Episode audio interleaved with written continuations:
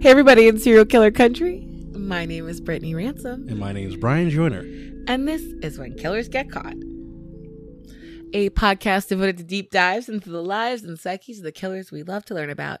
Each week, Brian and I find a true crime story that resonated with us, and then I discuss one well known or lesser known killer.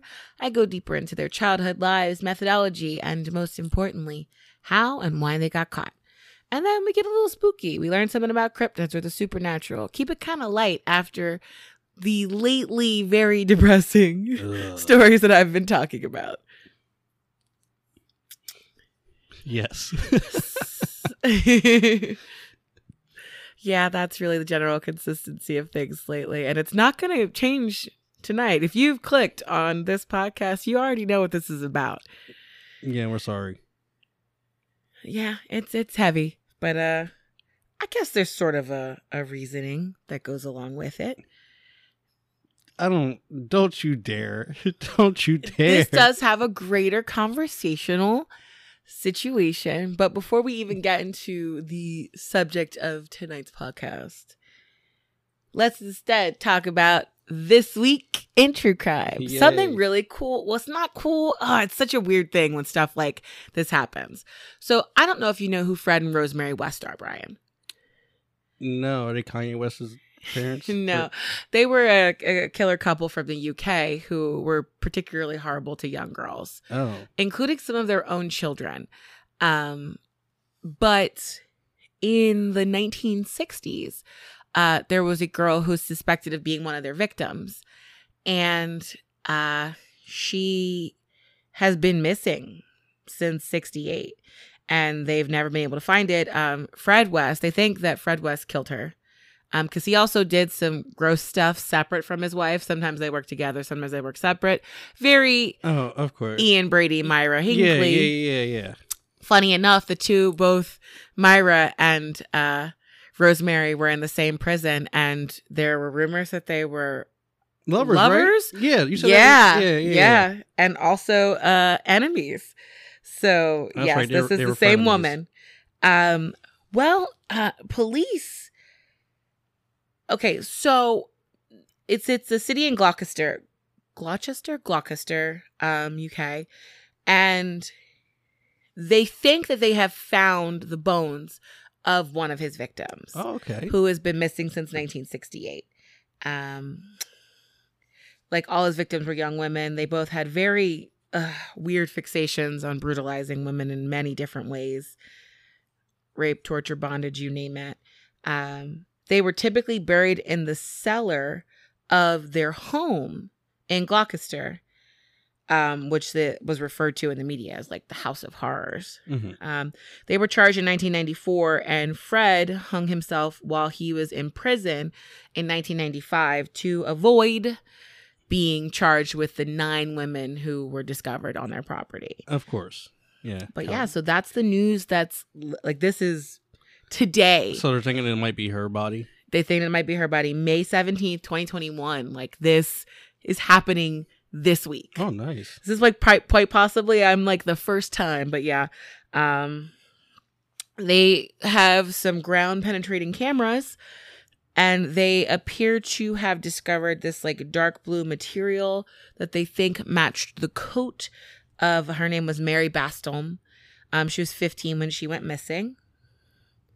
And uh yeah. This is 39 well it's, it's this come days after this like police force of like 39 different cops Mhm. led by a team of archaeologists began analyzing the basement of a cafe in Gloucester which was about half a mile from the West's house. Um and essentially like West worked there when it was being built so they think that he might have stored. That's at this point they're like, well, maybe some of the bodies we haven't been able to find from him are ones that he might have buried at some of the locations where he worked Right. when he was a builder. And that's not exactly something crazy because there No. was a man in California who they think buried bodies under highways that he worked on in the 70s. And that California has discussed the idea of trying to find those bodies, but also that the cost is so prohibitive that they might just leave them there. Hmm. So I mean, this isn't entirely unheard of, but yeah, they've Right. had cameras that have seen like a navy blue coat that she was wearing, and they definitely think that they're seeing human bones there. Ooh, So, um, I mean, they're at this point now they're going to be looking at doing like a major excavation. right. Yeah. Um, but yeah, uh, and of course his wife is still Of course. in jail. Yeah, she's still. She's only up. 67, so she got plenty of years to be Right. in prison and be dealing with the crimes that she committed. Yeah. Well, that's good. But yeah, it's like I was really excited when that popped up on my feed today. I was like, "Oh crap. Serial killer news. We haven't had some new serial killer news in months." This is going to be on every podcast that any of you listen to this week. That's how like hype most of us are going to be about this. But what did you come across this week? Uh, okay. Let me ask you a question. Sure. So, for example, um, how would how would you go about getting followers or yeah followers on your TikTok? Uh, like if like if you had to go out and like I don't know like if you if you were like low on views and follows, how would you, Brittany, go out and find followers for TikTok? I, I I wouldn't go out and find TikTok followers because I would be I'm um strangely shy in person. Oh, you don't say. So um uh, the only thing I know how to do is what I do right now, which is make daily content and hope. hope somebody likes it. Okay. Okay. Well, there is a woman in Florida, Miami, um, who posed as a student to promote her Instagram page. Did you I hear about saw this. Somebody posted this on Twitter and it showed up in our feed of like people who we follow on Twitter, like Yeah. one of those crime news aggregate blog things. Yeah. I didn't click on it. Please tell me more about this lady. All right. So apparently she's 28 years old and she wanted to promote her Instagram page and she attempted to blend in with students at a Miami area high Wasn't- school. Wasn't there a Drew Barrymore movie Yeah, where but- she went back to high school? yeah, but she was a reporter, she wasn't was she? a reporter. Yeah, but still, that's never weird. been kissed or hadn't. But Right, Whatever- that's it. that's yeah, it's something like that. Something like that. Was that's good enough. Yeah. but yeah, this happened. Uh, I guess uh, last Monday. Wow.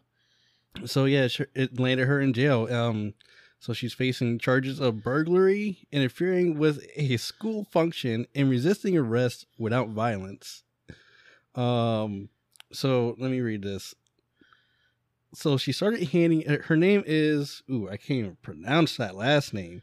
Goodness gracious! All is her name is Audrey, um, Francis Francisquini. Yeah, I'm going with that. Um, yes. Uh huh. Uh, so apparently she started handing out uh, pamphlets at you know for her Instagram. Okay, you can't do that. That's not how you. It's not cool.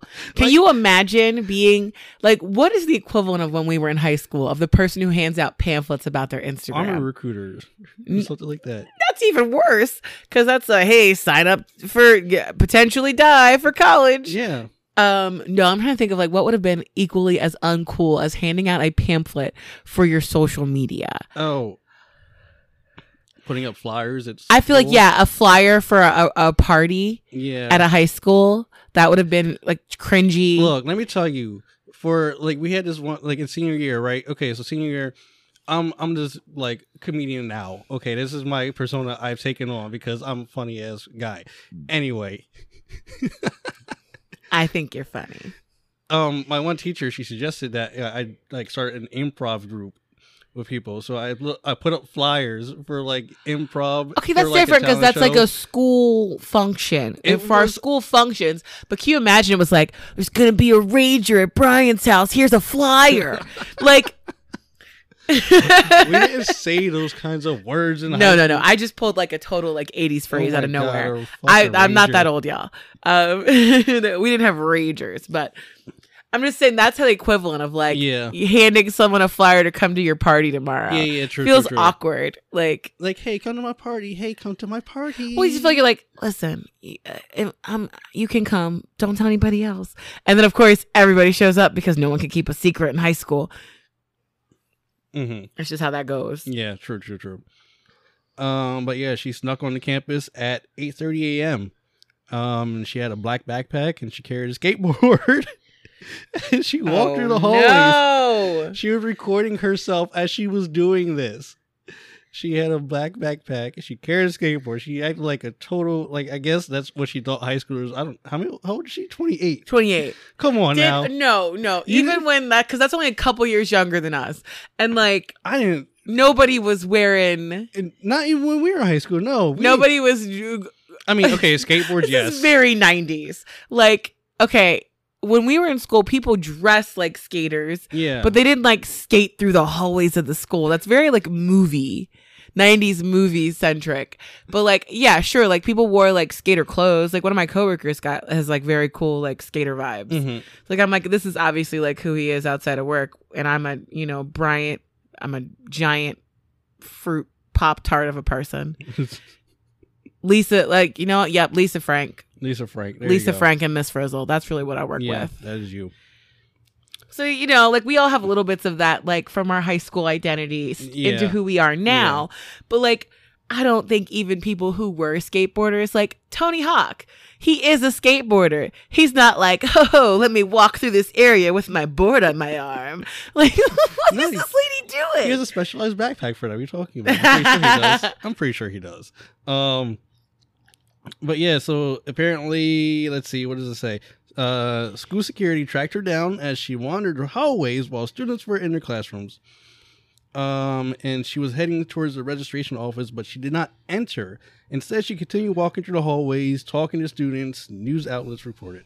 so she never went to any classes. No, no, no, of course not. You she- have to act like you're actually in high school if you're trying to act like you're in high school. She's 28. Come on now. I'm pretty. I mean, she could probably look like an 18 year old. Okay, but I need to. I need to know what she looks like now. I don't. I don't think there's a picture of her. I could have sworn there was a picture. Okay, not on this one. I got this one off the Associated Press. Press. Okay, so, I gotta Google. but um, but as she kept walking, security officers still try to catch up with her. You know, that's bad. That's like it's terrible because, like, that's sort of I don't know. Like nowadays, you know, with school shootings and stuff like that, you can't just be like this is why ass, schools have like little logins and things to open doors. Like you can't just be walking into schools like that. Like that's not okay. What does she look like? You, you gave me a face. she looks like a mother of three. Oh come on! She You're does not, not look like a high school student you're not like all. a teenager. Come on. Oh my god. Listen, and I get it. Hispanic and like black people age very well, but honey, you look like you have at least one or two babies. Yeah. Uh, apparently, the school system is uh going through. They're going. Um, they're reviewing how she got into the school, how she got onto the property. You know, and was able to in- evade security. she just times. ran. They don't they don't run, they just kind of oh jog. Oh my god! But yeah, it was just like it's hilarious. And then finally, authorities tracked her down through her Instagram page and arrested her on Monday, last Monday, at her house. Oh man! So she got away from the, the security officers at school, but she got she went home, and then they found her anyway through her Instagram that she you know she was trying to promote. I want to see her Instagram. I bet it's whack. You gotta look up her face. I don't know. I bet mean- you if I pulled this up on Reddit, somebody found her. oh, but think about it now. She probably has like a million followers. I feel like she probably has a bunch of Gen Zers in her comment roasting her. Yeah, probably. They just roast all of us. I mean, that I side, she did have a side y'all. part though. Oh, she does. See, we But can't have a gonna- side part. Wait, was it side part or down part? No, it was a side part. Side parts are bad and so are skinny Mm, jeans. damn her. Us damn millennials. And our What you gonna do? let us live our lives. I'm good. That's the thing. People are like, I'm like, this is, I, I hate to say it. In that situation that happened with the millennials versus Zoomers, it was, people were like, side parts of skinny jeans. I'm like, this seems like a thing that, like, I, I hate to say it this way, but this seems like a thing that, like, the white people are arguing about. because amongst, like, the minority community, no don't give a one's like fuck. trash talking like Zoomers. No, We're really like, ah, I like your style, pretty cool. Yeah, yeah. your hair is dope. Like you know what I mean? Like it's all very like good vibes Yeah. in our community. I don't know why like all the white Zoomers and millennials are fighting right now. Y'all need to stop. I don't know. I know. I know those uh, Gen Z kids. They do love my hair now. So You have magnificent hair. I do have wonderful, beautiful hair. It's a dollar to touch, by the way. you better charge more. oh, that's right. No pandemic pan- pandemic fee. There you go. Yeah. Five extra dollars. oh my god.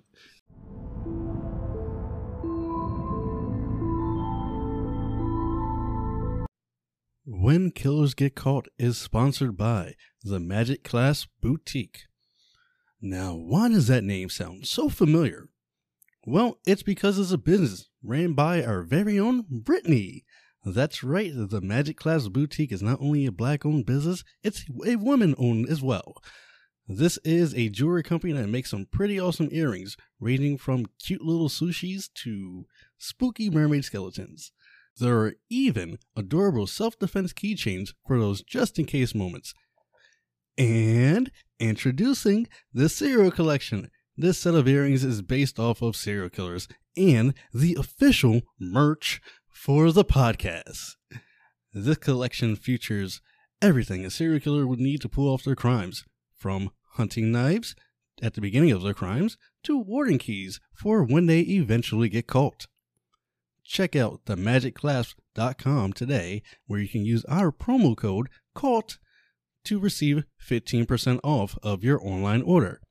That's T H E M A G I C C L A S P dot com and use promo code CAUGHT for 15% off. And make sure you tell Brittany that I sent you.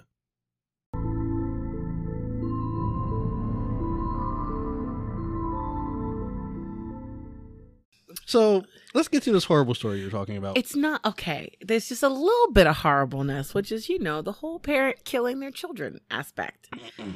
But so this happened when I was probably, this would have been before I started high school. okay. This would have been like spring of eighth grade for me. You say I, you mean we. You Well, I don't know. A couple months before. I wasn't sure if I, because remember, I was like a, technically a year ahead because I have like a Oh, late God. birthday. Damn you. Yes, Yeah, right. so technically I'm a year ahead of you in school, but we're like dang near the same age. yeah.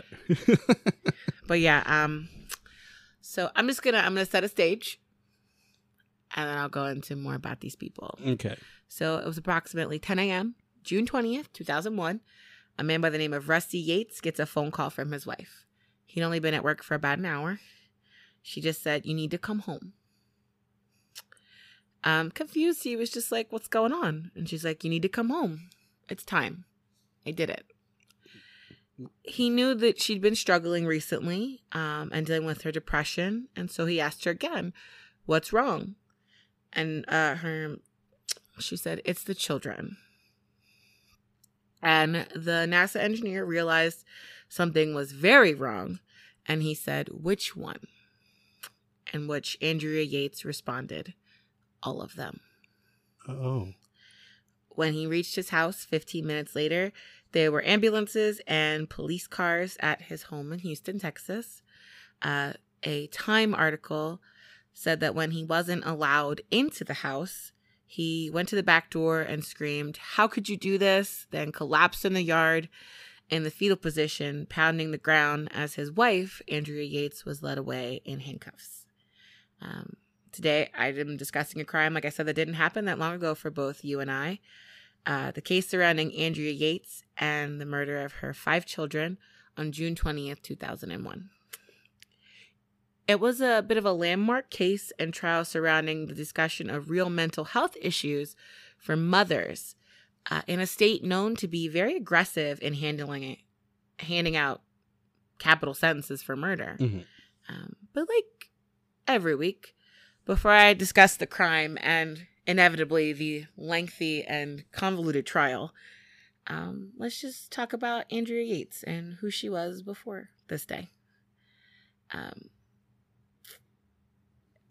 I found her strangely sympathetic. and I didn't expect to. Okay. Uh, her, she was born Andrea Pia Kennedy on July 2nd, 1964, in Hallsville, Texas. She was born to German immigrant Kuta, so Jutta Karen Kohler and Andrew Emmett Kennedy, who was second generation Irish. Uh, the two had five children, and Andrea was their youngest. They were a devout Catholic family, and Andrea was very active in church and charities as a young child. Um, she was inc- considered to be very, very smart. Um, but her troubles with her mental health began rather young. Um, some people speculate that it's kind of like what happens with a lot of teenagers. You're very smart, driven, super active. You feel this pressure to be perfect. Um, she was in like the National Honor Society. She graduated from high school as her valedictorian. Um, and of course, no one really knows when you're struggling with that kind of stuff that behind that like perfect facade is somebody who's struggling to look perfect and also be perfect. Right, right. Um, so she did struggle with both bulimia and depression and actually was suicidal when she was in high school.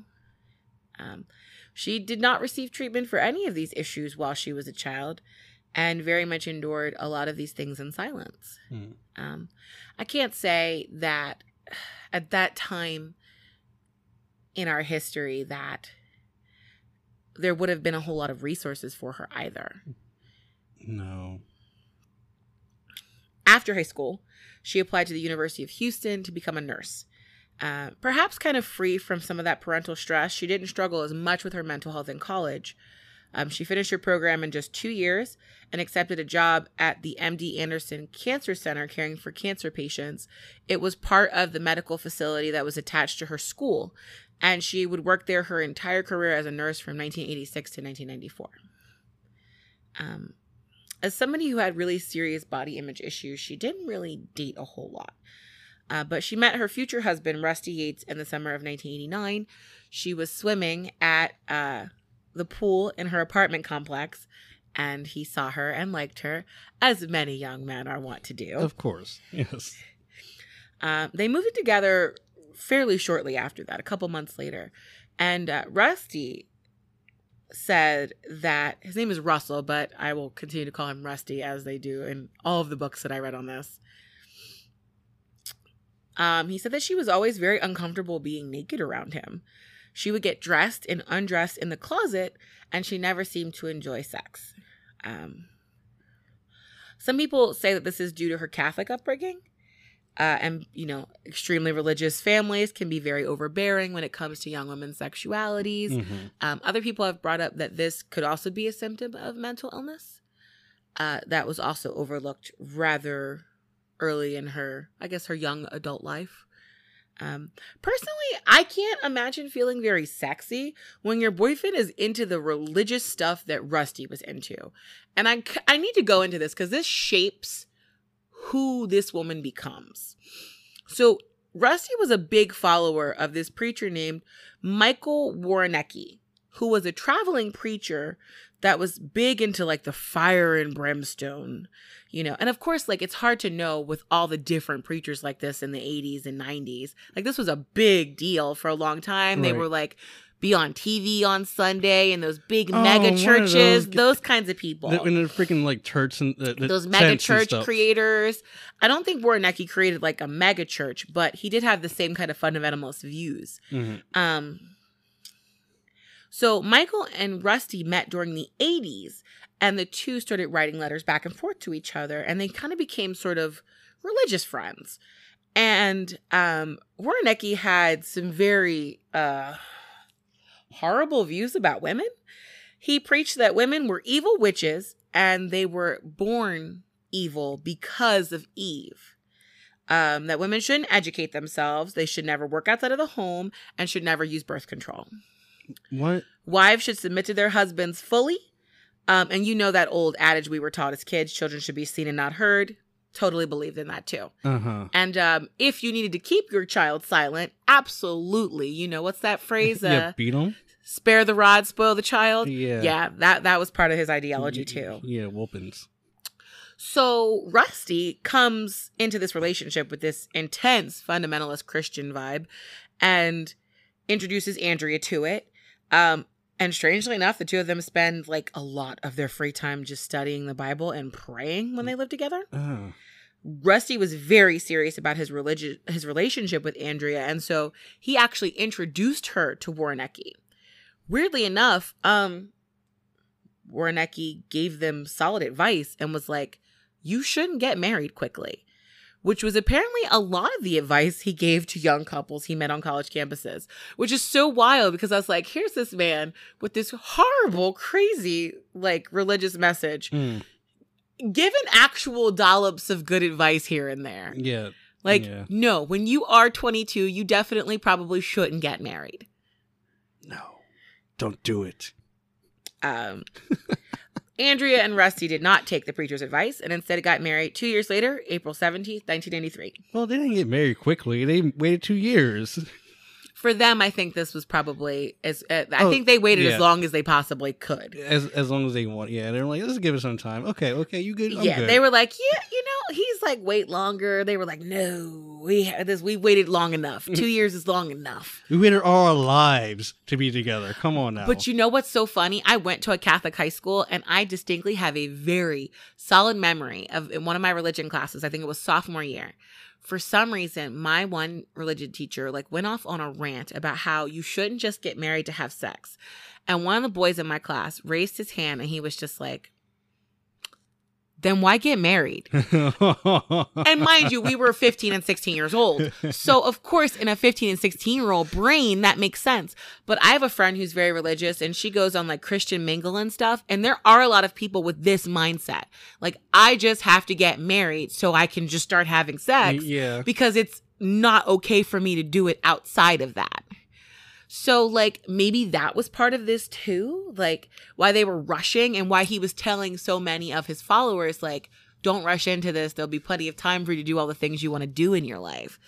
That makes Um, sense. And, and then yeah, people are just like, well, I can't do what I want Because God won't let me. because yeah, I'll be a sinner and go to hell. Oh no. Because, like, they literally told their wedding guests that they wanted as many babies as nature would allow. See, so that's all they're thinking of. That's all they were thinking of. Just Give me. Mhm, That's why I said that.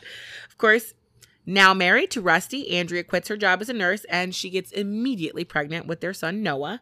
He was born February 1994, and almost immediately um, after his birth, Andrea begins having visions of knives and stabbing her loved ones. Uh, She also heard voices, but she kept this to herself. Down to one income, they have to move from their nice four bedroom house in Houston to a trailer in Seminole, Florida for a temp job that Rusty took. And like, this is the the not smartness of this whole concept of the man needs to be the provider. exactly. I absolutely support the idea that a man is a provider hmm if he's got the job to provide for Yeah, the family. Exactly. And I'm just like, You gonna make me give up my job and now we broke? This Like- is terrible. and as soon as you like, don't have kids. Thank you. Don't- don't right, have- you got all this money you got to spend on this now, but I- either way, Exactly. You, you moved from four bedroom to a trailer. Come on now. I mean, there's nothing wrong with trailers at all because there's some nice. no, there's some nice ones. Oh hell yeah. a couple people I know live in trailers are nicer than what I live in. Same. So, but no, it's just like they moved into this really. Actually, from what I understand, the trailer was smaller than the apartment we are in right now, oh damn. and this apartment is 410 square feet, and it's a studio. oh So the one that you're in right now, Yeah. yeah, uh, yeah. Um, theirs was 350 that that uh trailer, and she had two more babies. no. Yes, she did. um, two more sons. Uh, December of 1995, John was born, and then September of 1997, Paul was born. So that's mom, a toddler, a baby, and a newborn, and dad in an apartment smaller than where we are right now. they all slept in the same bed. I've had one person stay the night with me over the like weekend here, hmm and it's cramped. Oh yeah. Like you like one more than one day and all of a sudden I'm like you need to go home. Oh, I just can't imagine two adults and three kids in this space. No, just imagine having them sleep in the same bed. Your kids kicking your ribs and your back and like I- smacking you in the face when you're trying to sleep. When I lived with my sister, I used to watch like we worked different shifts. So I worked during the day and she worked at night. Mm. And her son, I would like sleep I would like lay in bed next to him. I could never sleep comfortably Yeah. with this baby next to me.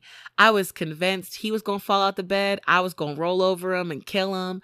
Like something was going to happen that's bad. It was constantly me like nodding off for a couple minutes and then waking up and looking at him. And then falling back asleep and waking up and looking. It was the most un un like restful sleep of my life watching this like No. 6 month old baby. They will hurt you, believe me. And he was hot.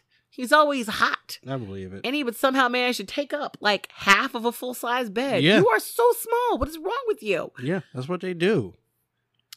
But uh, back on to Andrea and Rusty. Uh, they kept up with the Woroniecki family through letters and videos. Um, and for some reason, Michael Woroniecki kept diagnosing Andrea as evil and telling her that her life was cursed. I, I really couldn't find a reason for this. And like I went through a lot of sources. I read two different books for this. But didn't you say he said, "Oh, women are evil"? Anyway, He did say all women are even, but like I, it felt like it was almost like personal. Oh, Like I could only imagine what kind of effect this must have been having on Andrea because Michael is like the leader of this little church and he set himself up to be like the voice of God. And she's getting constant messages from the voice of God saying that God hates you. Mm. Like, so in 1998, the Yates family visits the Woronieckis in Miami because Michael's going to sell his motorhome.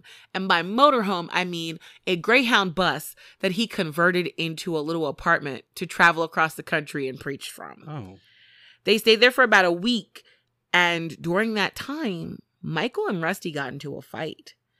In another stunning bit of wisdom, Michael said that Rusty was neglecting his family for his career and sacrificing his wife and children. Hmm. Um, Rusty did not agree that leaving Andrea with a newborn toddler and preschooler every day in a tiny house was at all bad. no, not at all. And uh, Rusty and Michael kind of stopped being friendly after this. Uh, Rusty, Rusty, like talked about this later on and like said that they like drifted apart. But it seems like he wasn't open to even a religious figure telling him that he needed to be a better husband and father. Oh my god! So you weren't trying to change. You just you just wanted to have kids and just keep doing what you're doing, basically. After they bought the mobile home, they moved back to Houston. Um, to put it simply, Andrea was overwhelmed. Uh, she had to homeschool the oldest boy, breastfeed, keep a toddler occupied, uh, feed her family, wash cloth diapers to save money.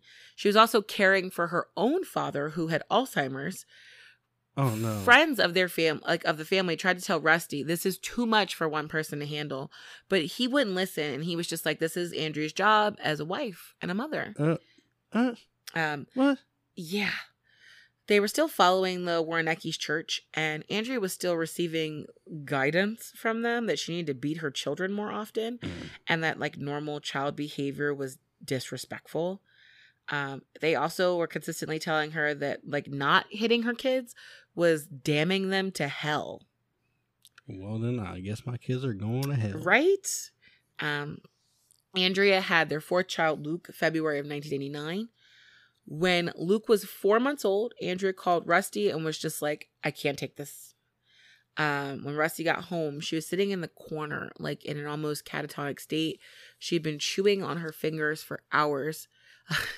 Rusty was like, You know, what we should do. We're going to take a nice family walk on the beach. That'll fix you. No. And um, seeing as Rusty's not at all a mental health professional, the next day she attempted to kill herself for the first time. Hmm. Uh, she was admitted to hos. Uh, she, I think, she tried to use her father's medicine to uh, have an overdose.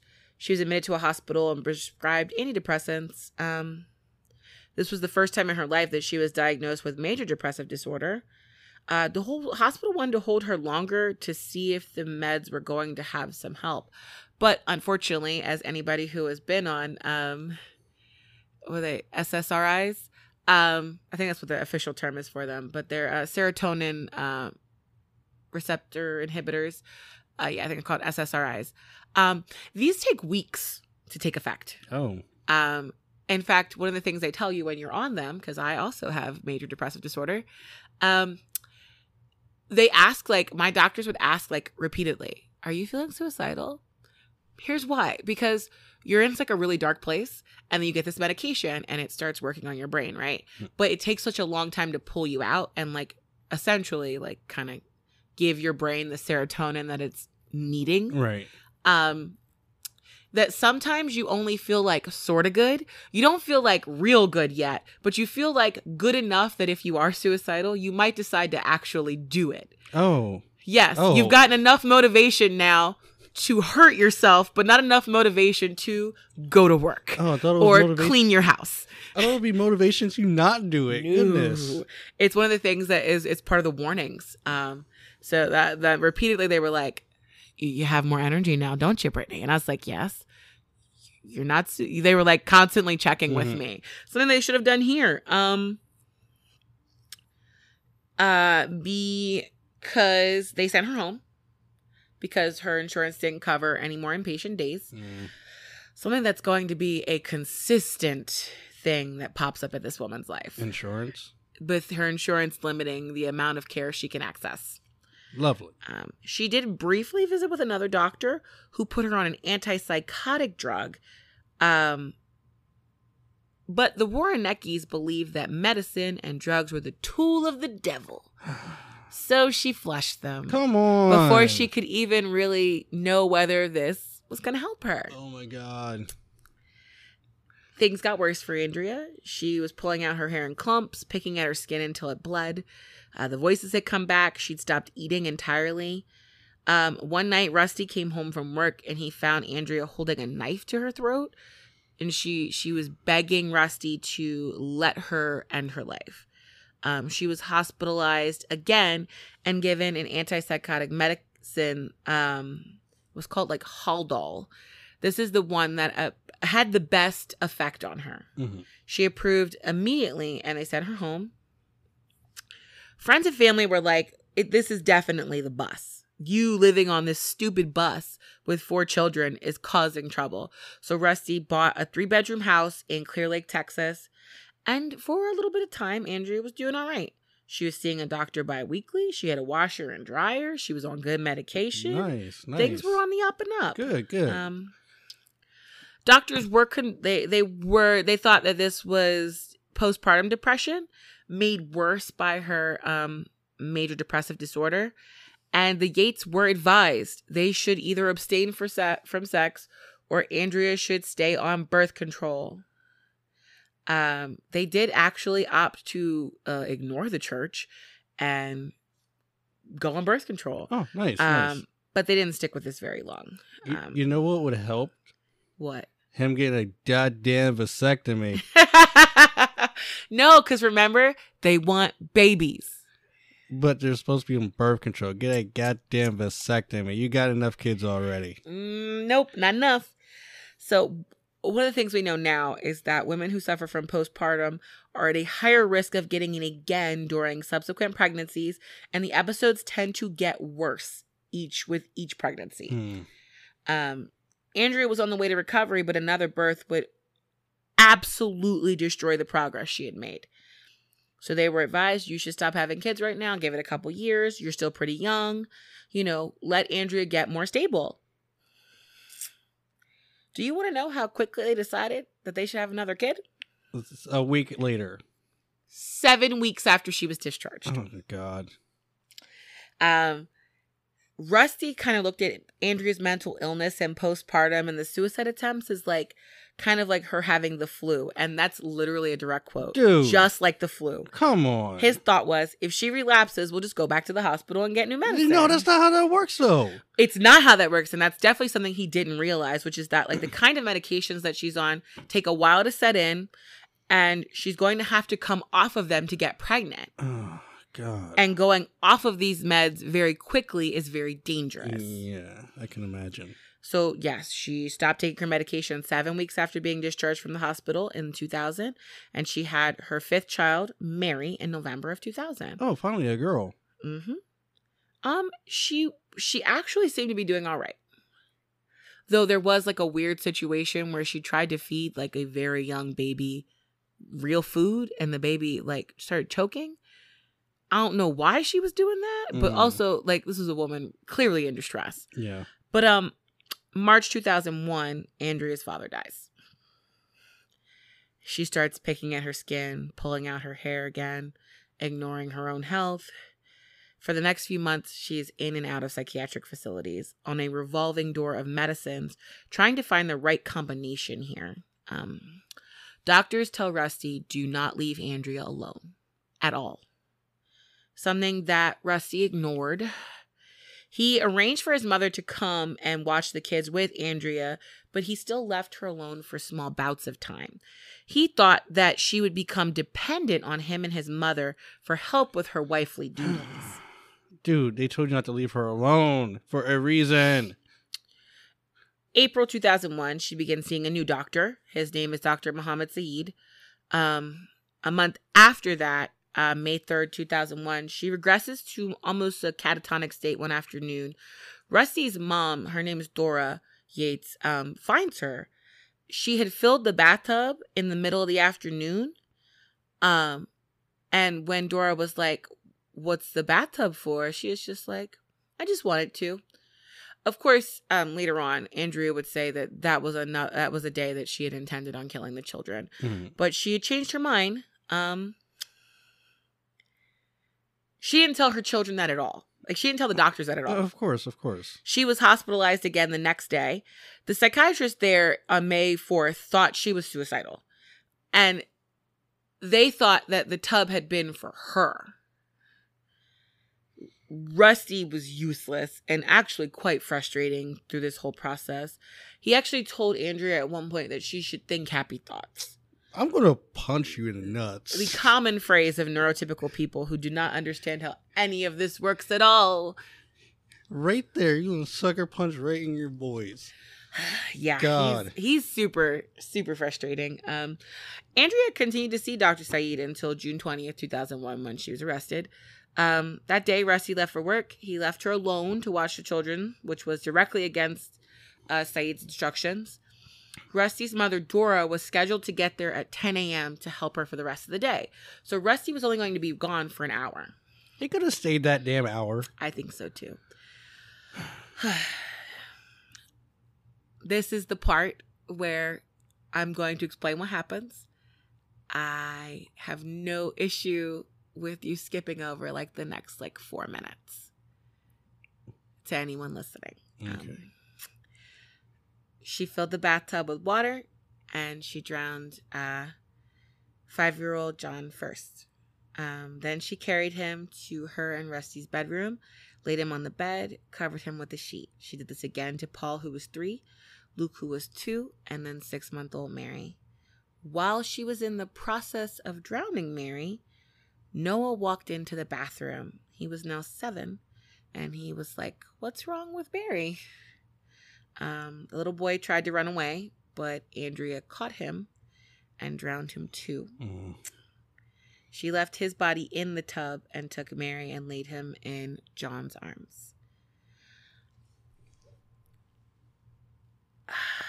Andrea called the police. Um, the I actually I saw the um, the transcript of the call to the police. It was very weird.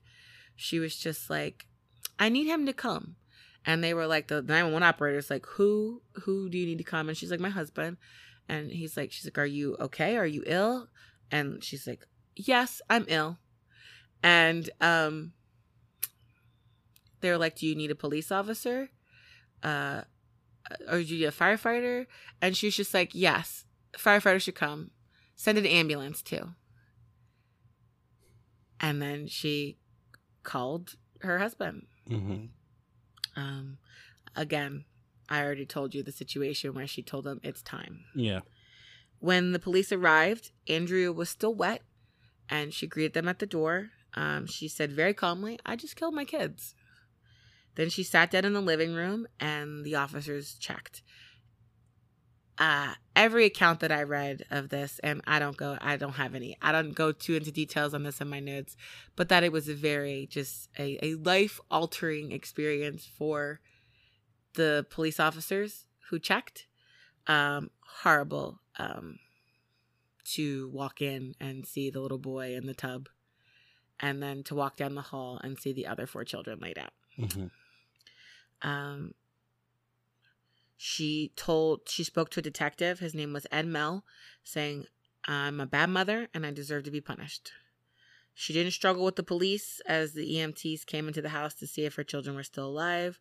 She just looked kind of blankly at her neighbors as they led her away. Um, the police reported that this is the part that really like annoyed me. I just really frustrated me because Rusty was like, "You're not living up to your wifely duties." I'm like, "Bruh, nobody was doing anything in that house because apparently they said the house was like just super cluttered. Dishes were everywhere. Everything was super messy. Like, if she's in such a state where she can do nothing, like, what wifely duties do you think she's like becoming dependent on you? She can't even wash a dish. Yeah. That's a whole different level. Yeah. But um the children were confirmed dead when the uh when the medical examiner got there. Uh, Rusty was not allowed to enter the home for five hours. He told the police that his wife was depressed, that she was on medication. At the police station, they recorded an interview of Andrea Yates, and she confessed she's like nearly emaciated at this point. She is like stuttering. She is filthy. Her scalp is covered in bald patches from her pulling her hair out and scabs from her like scratching at her scalp. On top of that, the recorded confession was bizarre. It was a mixture of her discussing what she did, but also it was like all of that like religious mumbo jumbo Mhm. twisted into it. Like this, this she'd like internalized over the last last eight years of being with Rusty. Like she told them she killed her children because she was a bad mother. Um, she explained exactly like I told you in detail, like which one and how she did it. Um, she told the police like they were like, "Well, did the children do anything wrong?" She's like, "No." She's like, "Um, were you mad at them?" She's like, "No." They weren't developing correctly, and so they're like, "What does that mean?" And she's just like, Well, you know, I've been thinking about doing this for the last two years. And that she said that she needed to be punished for not raising them correctly. And the officer realized that she wanted the criminal justice system to punish her for being a bad mom according to her own religion. She was sure that if things went on the way they were going, her evilness would infect these children and they would never get to go to heaven. Um, she believed that just like the Woronieckis told her, she was damned, but at least she could save her children's souls. Mhm. She said that she had nearly killed them two months ago, um, cha- but changed her mind, gave them the name of her current psychiatrist. Um, she said she hadn't killed them because someone was at home with her at the time. The officer interviewing her shut off the recording 18 minutes later, um, after asking Andrea to give all the birth dates of her children, so for his records. That day, she was charged with two counts of capital murder for intentionally and knowingly causing the death of three of her children with water as the weapon. There was no mention on this report at all of her mental illness. Why not? Exactly. On the flip side, Rusty began telling the press that she had been dealing with serious mental health issues since the birth of their fourth child in 1999. Dr. Saeed called Rusty the day of the murders and was shocked. He was like, Dr. Saeed was under the belief that Rusty's mother lived there with them Mhm. and she was always there. Right. Not that she was showing up every morning and then going home at I night. I mean, yeah, the latter would make sense. mm-hmm. And the former would make sense. Um, one day, because this is like a media firestorm at this part, no one can imagine this. You know, horrible thing happened in beautiful middle middle America. One day, Rusty goes outside with a picture of his family, and tells the group of reporters everything he remembers from that day. And he publicly supports Andrea, telling the reporter she's a good mom. She just wasn't in her right frame of mind. June 22nd, Andrea appears in front of Judge Belinda Hill and listens to prosecutor Kaylynn Williford. Um, it was Williford's first capital murder case, and oh, she gave it everything she had. No. Um, Andrea said she didn't have attorney, didn't have an attorney, and was given a public defender named Bob Scott, who immediately requested a gag order on everything that was going to be investigated so that it wasn't leaked to the press. Um, he wanted the state to keep quiet on whether they were going to seek the death penalty. Uh, the prosecution complied at this point. Um, Rusty got a family friend named George Parnham to help with the case. And George negotiated a meeting between Rusty and Andrea because at this point he wasn't even allowed to see her. I don't Um, think seeing her would be uh, the she rejected anyway. the attorney. There you go. She told Rusty, You will be greatly rewarded. And then said, Have a nice life. And told him to leave. Um, the reason why she was so weird during this interview, um, this this time was that the prison didn't have like the medication that she needed. Right. So they just were putting her on sedatives.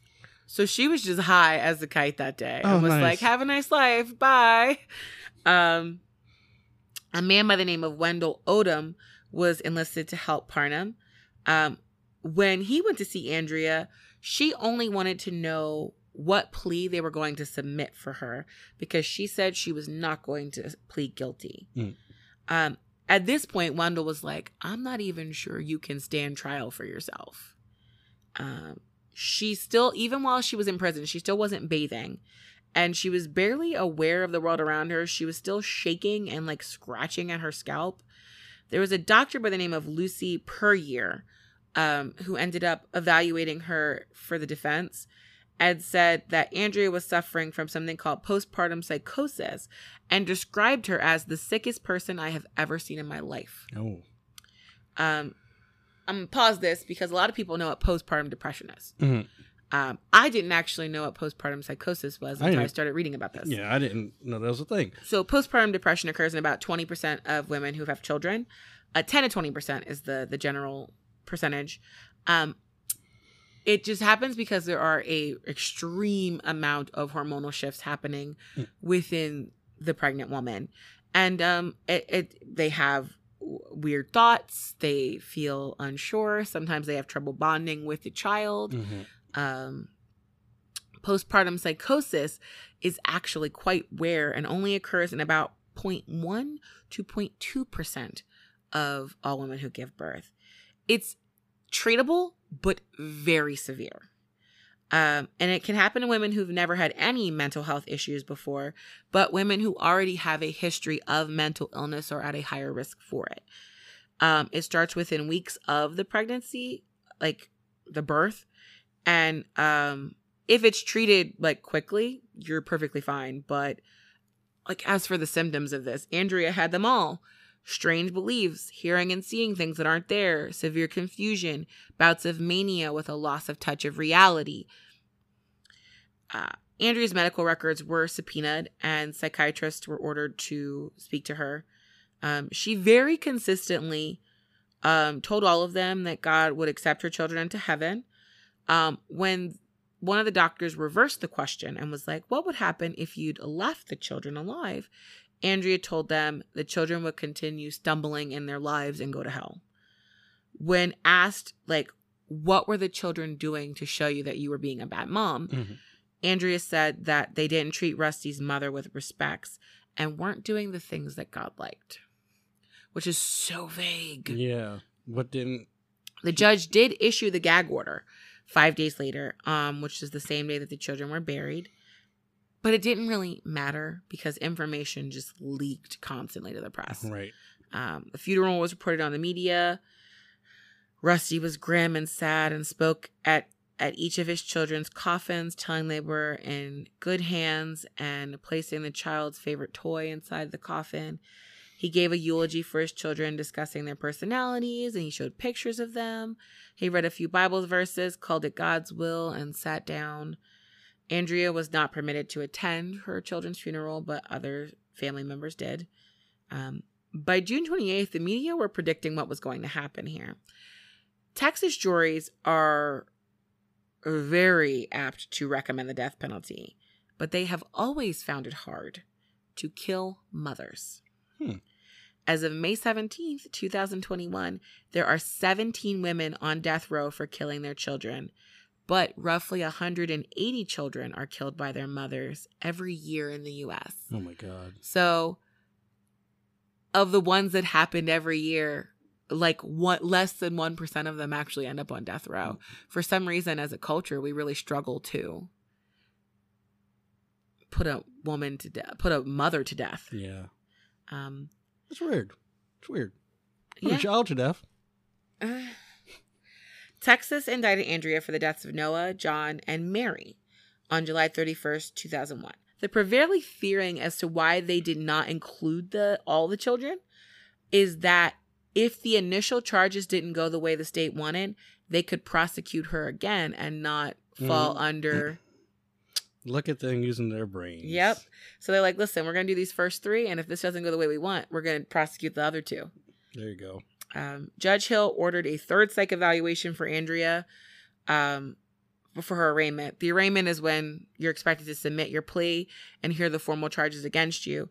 She appeared in court August 8th, 2001. She was thinner than she first appeared in June. She'd been put back on the same antipsychotic that had worked for her in 1999, but it didn't seem to be working now. Hmm. Um, she was very clearly deteriorating, but the Texas court appointed psychiatrist was like, nah, she's good. Her legal team did not agree, and they wanted the jury to see and decide for themselves. Since the psychiatrist they'd all hired said that Andrea was not competent enough to to stand trial. Competency here meaning that she's able to participate in her own defense and fully comprehend what's happening in court. Right. The judge should agree to look at the medical testimony from Dr. Saeed that was given to the grand jury before her indictment, and they set up a competency hearing. Um, the day after they, the judge agreed to the competency hearing, the prosecution was like, "Yeah, so we're going to be seeking the death penalty." So much for that gag order, right? Oh, Um, the judge ordered no one could speak publicly about this, but Rusty did a 60 Minutes interview oh my god. where he showed videos of the children and talked about his life with Andrea, but he was careful not to give any opinions Mhm. about the trial or talk about anything involving the trial. Well, okay. I mean, that's not too bad. he did everything but. So, um, Yeah. jury selection began a week after September 11th because everything Oh. shut down for September 11th. Oh yeah, isn't God, that yes, wild? 2001, yeah. This happened that year. Wow. Um, so, in one of the books uh, that I read for this called Breaking Point by Suzy Spencer, it goes into um, some intense details about this competency trial. There were hundreds of pages of documents submitted to the court. Um, defense experts saying she's not, com- you know, competent. Prosecution saying she is. Lawyers arguing about the state psychologist being allowed to visit Andrea without the defense knowledge. The judge ruled that that interview couldn't be used, but at the end of the trial, it still got used. It was all crazy. There's this, his name is Dr. Gerald Harris, and he testified that he met Andrea four times and that she showed signs of psychosis and hallucination on June 25th. That's five days after the murder. Hmm. She was seeing visions of Satan in her jail cell. He told the court she had a hard time understanding questions and it would take her like a really long time to like process what he was asking her. Um the one thing that Andrea seemed to be certain of was that she deserved to be executed and go to hell because once she was killed, the devil within her would be destroyed. She insisted she didn't need a lawyer. She was not going to plead guilty. And then she wanted to shave her head to prove that she had been given the mark of Satan and it was on her scalp. And if she shaved her head, they won't be able to see it. Oh my god. Dr. Harris did tell the court that after three months of being medicated, she did seem to stop having hallucinations and could hold on to like have a conversation, but she still struggled with delusions. And while she was a rather like average intelligence woman, she struggled with remembering things, which is kind of important for a trial where you're supposed to remember the details of what you did. Right.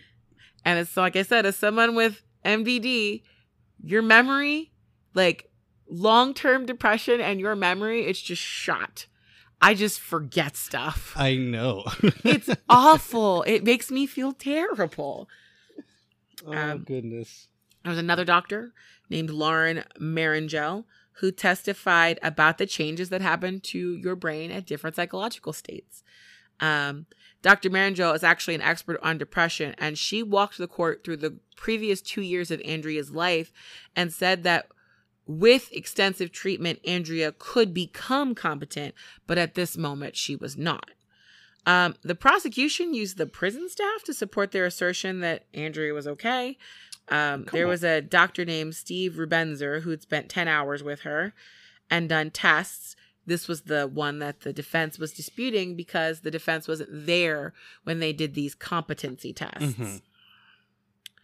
Um, September 24th, 2001, a jury of 11 men and one woman deemed her fit to stand trial. On October 30th, Andrea's attorneys filed 36 pretrial motions. Everything in the book that they could file, they did. But the most important one was that the court reconsider part of the Texas criminal code that would stop jurors from knowing that a verdict of not guilty by reason of insanity was not actually an acquittal. And I didn't realize this either. Like, I think you know it kind of, but you, people always say, like, oh, that person got away with, you know, murder by reason of insanity. Oh, But right, the right. reality of that is that you don't like get to go free. No, no, no. You're not you free. agree to like go to a mental facility roughly for the rest of your life. Yep. You just aren't going to prison. But I mean, really, if we're arguing, It's some of- psychiatric facilities are like prison. I was about to say it is prison. yeah. So, um, people like the common, I think, general idea in America is that you get to walk away from this, but that's not true at all. So, what her attorneys wanted was for them to essentially say, like, no, if you do this, if you give her, you know, guilty, not guilty by reason of insanity, it doesn't mean she gets away with murder. It just means she's going to go to a facility that can actually help her. Right. But apparently in Texas, you can't do that. You They're not allowed to know that. Why not? It's against the rules. It's against the rules or against the law.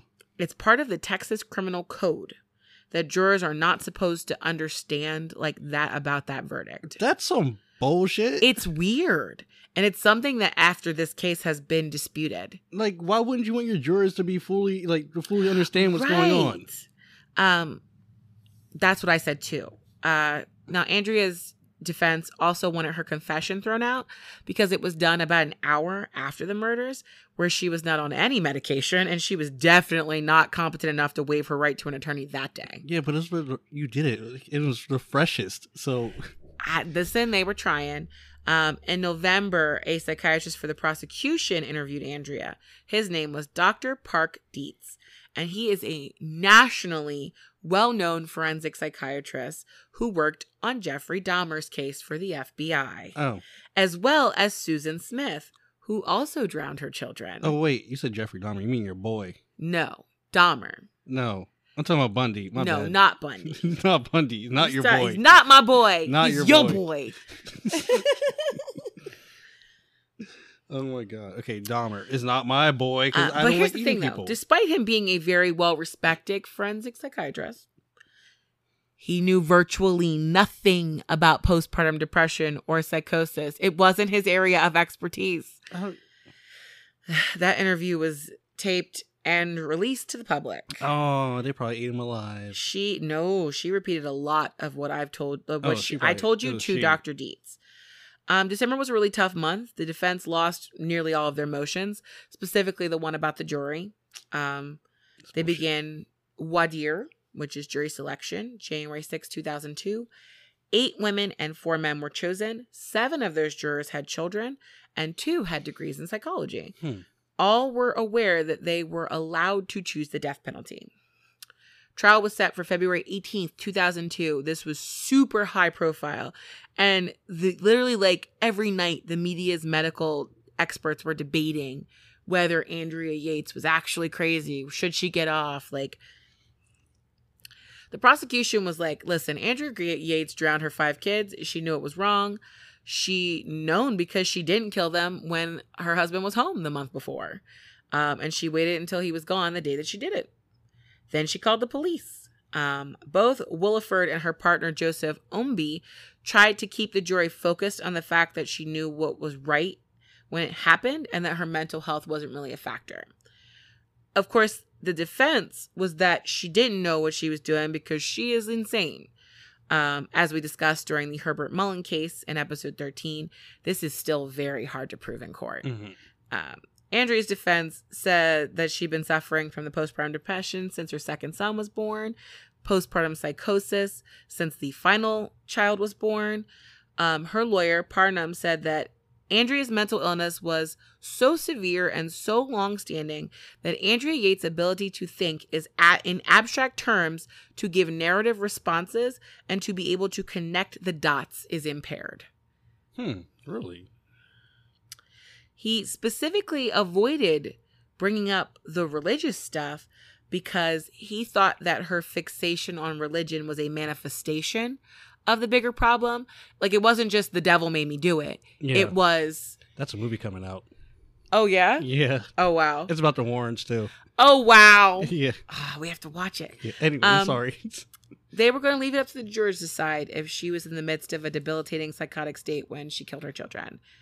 Um, this is rough because now, after a year of consistent medical treatment, Andrea looked a lot better. And it would be unethical to remove her from the medications to show how she behaves when she's not on it. yeah, please don't. No. Um, weirdly enough, Dora Yates testified for the prosecution on how Andrea did nothing at home but just sit and stare into space. And so, like a lot of people who reported on this, like I read a couple of news articles, news articles, and they were just like, "D- "This kind of was more helpful to the defense." Yeah, absolutely. And you saying that like she pretty much was at home in a catatonic state all the time. Thank but you. regardless, We appreciate your help. one of the other things that the prosecution did was they showed a picture of one of the children's like clenched fist and it had some of Andrea's hair in it, Mm, showing that the baby had fought back. Well, not the baby, but one of the other children had fought right, back. right. Um, and also to show how small their little hands were when they died. Um, Andrea's lawyer was like, "This is just a, an attempt to work up the jury." He was right. Um, they also showed the pajamas. They like literally entered the children's Come pajamas on. into evidence Okay. to show how small they were Come on. and how Andrea was so much bigger. we than, we know how big seven year old, five, or right. We know how like literally this is like a fifty pound child. Yeah, we know how big they are. We don't have to show us that stuff. I don't want to see it. uh, the defense launched their portion of the trial. They started with the prison psychiatrist, Melissa Ferguson, to give the court an idea of what Andrea looked like when she entered the prison, how she couldn't answer any questions or really talk much. Um, one of the books that I read for this podcast is called Are You There Alone? And it was from Suzanne O'Malley. And one of the most bizarre things that Suzanne points out about this entire relationship, but specifically the trial, is that Rusty Yates is almost as delusional as his wife. He maintained this almost childish naivete that Andrea would be found innocent and that they would have more children after she left a mental health facility. Boy, no. At some point while he was testifying in her defense, I think it might have he might have finally really understood the breadth of his wife's illness. Oh. Because before the murders, Rusty was very much the type of person to tell, you know, people just to think happy thoughts. Or um Brian Kennedy, uh, Andrea's brother, said that one time uh, he even said that like depressed people just needed like a swift kick in the rear You need a swift kick in, to get, you know, in gear. in your face, sir. You fucking clawed. Um, during Rusty's testimony, though, he had a bone to pick with Dr. Saeed. So, mind you, Dr. Saeed is the one who said, "Don't leave her alone Yeah. ever." yeah, what's what's what's his problem with doctor? So Rusty said, "Dr. Saeed is responsible for my wife's mental care, not me. I'm not a mental health care professional." And since Andrea hadn't told him about the hallucinations, he's like, "I assume that what was being done, you know, was being done." Boy, that is your wife. You right? should know this stuff. But he that's what I'm saying. He was neglectful of her throughout their entire relationship. it's not your it's not the doctor's fault. You it's it's like partly your fault too because you weren't paying attention to her. You Mhm. you weren't there for her. And you are, sir, you're a fucking asshole. God, I'm, I'm sorry. Uh, well, Rusty also said that if she was as sick as Dr. Saeed had told the cops, then she should have never been released at all. She shouldn't have been left alone. Like Which your is ass true. fucking left her alone. This Which is true. Yeah, yeah, she yeah, shouldn't have been released. But Dr. Saeed also told the cops that he didn't want to release Andrea, but her insurance only covered her stay in an inpatient facility for 10 days. Mm. So Fucking insurance. they were at a loss. Um, Dr. Saeed did testify in the third week of the trial that mm-hmm. when he met with Andrea two days before the murder, she was not displaying psychosis at that time, and that he had diagnosed her with depression with psychotic features. The defense questioned his notes and said, Did you add these after she got arrested for murder? And Saeed was like, No because they were not. saying that he didn't do his job and that he should have been a little more thorough. I'm pretty like I'm pretty sure he he did the best he could with what he could. Like nobody else was there to help her. right. Like she was lucky enough to get like a doctor. Like her husband, like her husband actually took her to. Right. fucking- Yeah, at that point. Well, Andrea's mother spoke on her behalf. She was not cross examined. And then they brought out their big guns. Three very well known psychiatrists uh, Philip Resnick, Steve Rosenblatt, and Lucy Puryear. This was a three part plan. So Rosenblatt had interviewed Andrea five days after the killing and stated that Andrea was in a deep state of psychosis and that it would have taken weeks for her to get this bad, not days, which directly cuts into Dr. Saeed's diagnosis of saying that two days before the murder, she was all right. mm-hmm. Puryear, focused on the internalized shame from her first suicide, suicide attempt and how she had had a lot of secrecy about her suicidal ideation after that. Because after that, she didn't tell anybody about any of the stuff she was thinking or seeing or hearing. Right. Puryear also handled the main chunk of explaining to the jury the difference between postpartum depression and psychosis. Then Resnick, uh, his speciality was parricide. Um, he referred to the killings as being altruistic in nature, in that she knew what she was doing was illegal, but she believed that her choice to override this, um, right and wrong, was because she was doing it for the betterment of the child. That actually makes sense. Right. So this said. wasn't like I'm killing my kids because I don't know, some man wants me to move to, you know, Yeah. North Carolina or Yeah, something yeah. dumb like that. Like this was done with her thinking about their best interest at heart, But she knew it was wrong. but she does she did know She it was knew wrong illegal. to kill people. Yeah. Um Resnick met her in her cell on two separate occasions and he was just like, I'm pretty sure she's schizophrenic as well. Um his diagnosis did contradict the other doctors, but he's just simply stated like, listen, this is just my interpretation of the same data that we're all looking at. Right. Um, after that, the prosecution had their opportunity for a rebuttal, and that is when they brought in brought in Dr. Park Dietz. This was a big deal because Dr. Dietz and Dr. Resnick had been on the opposite side of the courtroom before, and Dietz usually won. Oh. Oh. He was very good at explaining complex things in simple ways for juries, which tends to earn you favor in courtrooms. I do like to be talked to like I don't know things. This is because Listen, sometimes I'm stupid. essentially, explain to me like I'm five Like please, in a courtroom. Like because sometimes I am stupid, and you need to talk to me like well, my it's child. also like these cases are long; they go on for weeks. Like you need somebody to explain. Yeah. Like, okay, can you just say in basic words what psychosis is? Because I'm tired of hearing yep. Uh, my my twelfth brain grade, is fucking thirteenth dead. grade language. Y'all need to move on from this. Thirteenth grade. Thirteenth grade. Listen, I'm not ready for thirteenth grade right now, sir. Oh Um, in fact, during the trial, Dietz used a PowerPoint, um, and he admitted, yes, Andrea Yates is seriously mentally ill. But she, ad- he said, she hadn't acted like a mother who was saving her children. He said she was aware of her delusions and had not done anything to protect her children. Dietz pointed out that in Yates' own words, she had committed a sin and she knew what she had done was wrong. He also pointed out that Yates deserved the death penalty for her crimes and that her covering the children's bodies with a sheet was a sign of guilt. He also wondered why she hadn't comforted her children or reassured them afterward that this was an act of love. Um, Dietz also blamed Rusty too. Thank you. He reminded the court that Dr. Saeed um, and also another doctor who they had, she had worked with before, Dr. Eileen Starbranch, had advised her not to go off of her meds to get pregnant and not to leave Andrea alone. This is true. He said that Rusty should have realized that if a doctor was saying, don't leave her alone, it means you can't leave her alone with the kids. He pointed out that Andrea had been living in an unhealthy condition for a very long time and had not received the continuous care that she needed to recover. And that's the really big word here continuous care. Mhm. It's one thing for Rusty to con- keep taking her back to the doctors every couple months, Yeah. but she needed ongoing, consistent mental Like, health care. daily, hourly, like that's like Um, it's it's one of those interesting things. After my mom passed, I was seeing a therapist twice a week, every week for months. Mm. That that matters. So like if you're saying that somebody's in this like deep psych like psychosis, I was nowhere near anything like that.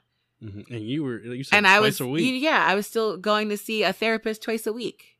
So I feel like honestly, like I, I like I said, like Dr. Saeed said, she should have been committed. yeah, and she was only getting help like would you say once a month?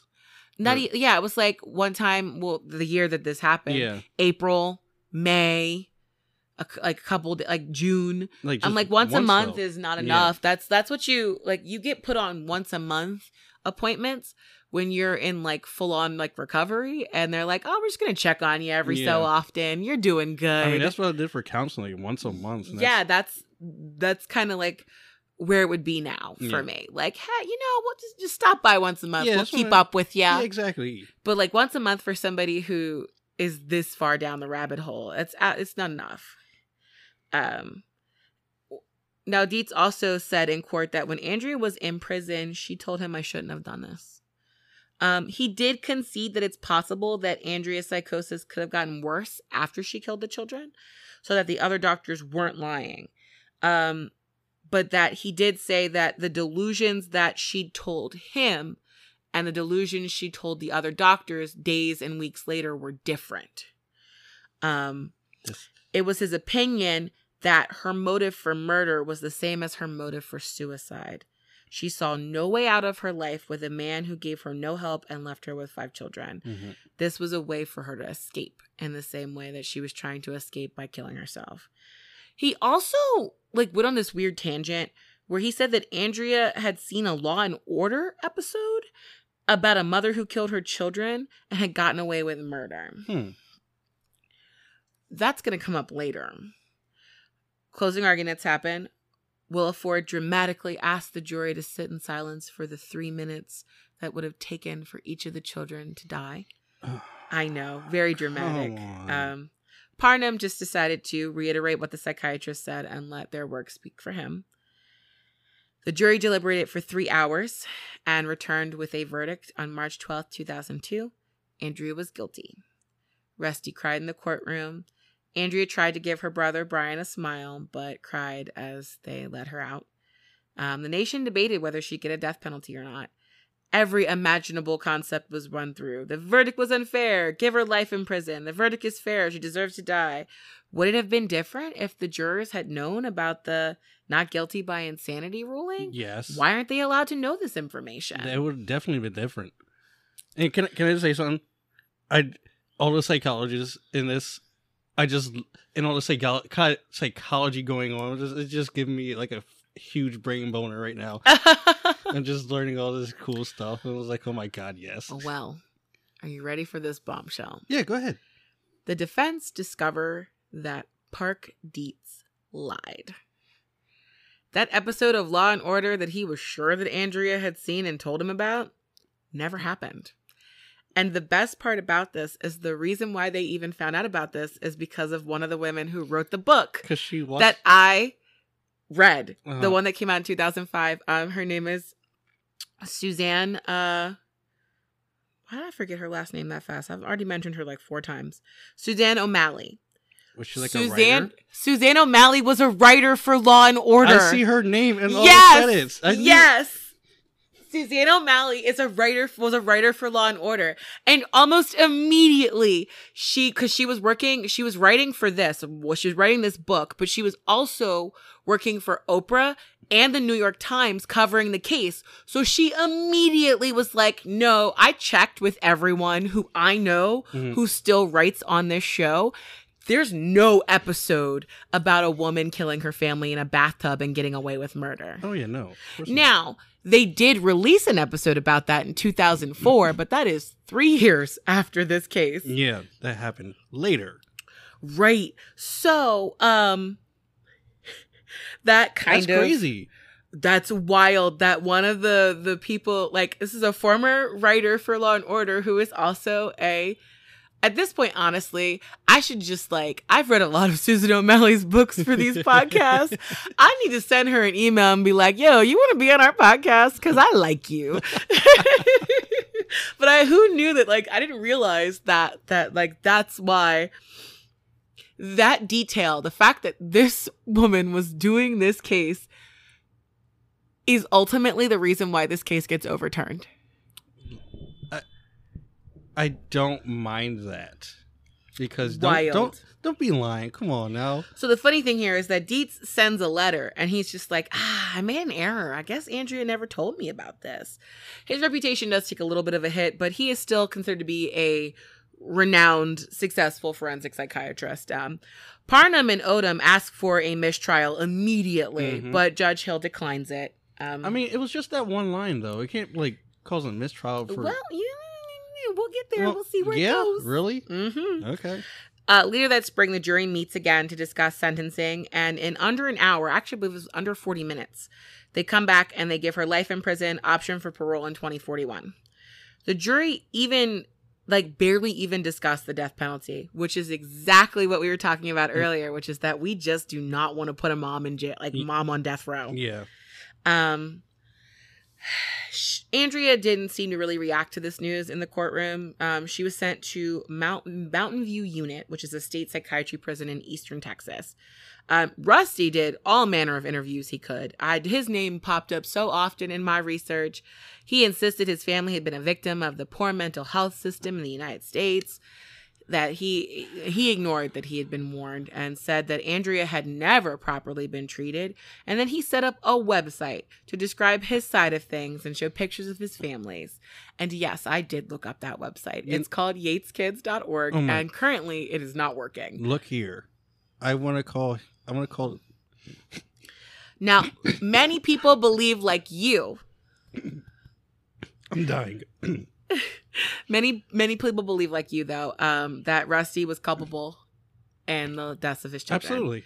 Um, others also said that Dr. Saeed should have looked further into her medical history and maybe put her on the medicine that she had been on in 99. Um, in fact, dozens of emails were sent to the local Harris County DA, Chuck Rosenthal, uh, to investigate both of them. Oh, nice. Um, Rusty repeatedly was just like, listen, it was just an hour. My mom was going to be there in under an hour. Yeah, but you know how long it takes to kill somebody? Not very long. Not Apparently, it takes three minutes to drown someone, Well, those or at least three, a child. three children, though. That's what they charge her for, right? The three Yes, children. three So, minutes. Yeah, one minute per Yeah. child. Yeah, actually, uh, every year before summer camp, we have to go through water safety training, and uh, our uh, head lifeguard tells us that uh, 30 seconds. That's how quickly a kid can receive lose so much oxygen that they have permanent brain damage. Really? Yep, scared the crap out of me the first year I ever started working for them. Oh my god. I was like, 30 seconds. That's- Oh God! what? Oh my Never let them out of your sight when they're near water. No, not at all. Terrifying. Oh my god. Okay. Um. no swimming this. Rusty blamed the hospital and the doctors. He threatened to sue them. Um, but there was no investigation into Rusty and no lawsuit ultimately. Um, January 6, 2005. So, um, three years after the initial verdict, Mhm. the Texas Court of Appeals overturns Andrea's sentence. Dr. Parks Dietz' false statement had prejudiced the jury, and that was considered to be a miscarriage of justice.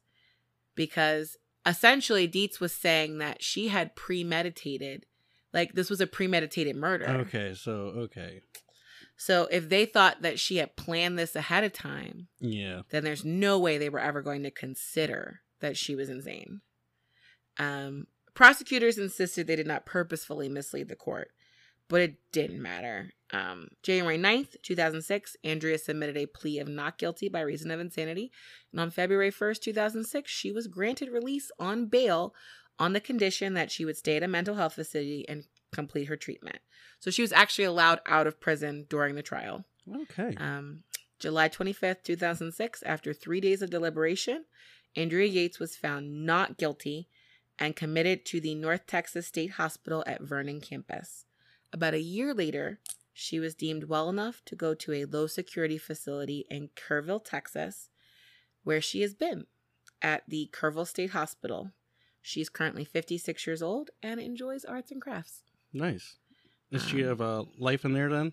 yeah she the she could potentially be released it's highly unlikely though Yeah, I don't think. with everything that she went through and how many years she went untreated unfortunately mental like severe mental health stuff does change not your brain chemistry but it almost changes like the way your brain works Hmm. they have done they've taken i forget what those um Cat scans? yes, CAT scans of people with different mental illnesses and compared those to people who are neurotypical and your like your synapses fire differently. Mm. Um since we're being so open about my mental health this episode, um one of the things that I learned after having a very traumatic childhood before I was adopted um, is that I am consistently in fight or flight mode. My brain automatically assumes the worst thing is going to happen. How can I navigate how to deal with this? hmm And I am 33 years old. It's just something that I've learned to deal with and that I have I cannot trust my instant reaction to things. I have to stop and go you can work through this. This is not life or death. Right. But because when I was so little, so much was life and death, and more than likely, when I was, my brain was forming itself and becoming a big people brain, Mhm. I didn't get a chance to not constantly be in that sense of anxiety and fear. I mean, yeah, as a kid, I mean, speaking from like my son, hmm like I can just see like how all this He's very anxious too, right? he is yeah, he does suffer from anxiety. hmm He does. And I can just see like if you just if, learn how to deal with it. E- exactly. If you didn't get any help away. for it at all, then you know, then I can just see him growing up with just just the biggest. I don't know, just having like a bad time, basically. Well, the nice thing about it is that you have, you know, sought help with this Yeah. because you don't have to just be anxious all the time. It was amazing to me at like 28 years old. I remember like telling my ex at the time like do you know how wonderful it is not to worry about you all the time? Because i just assumed that that was how all people were.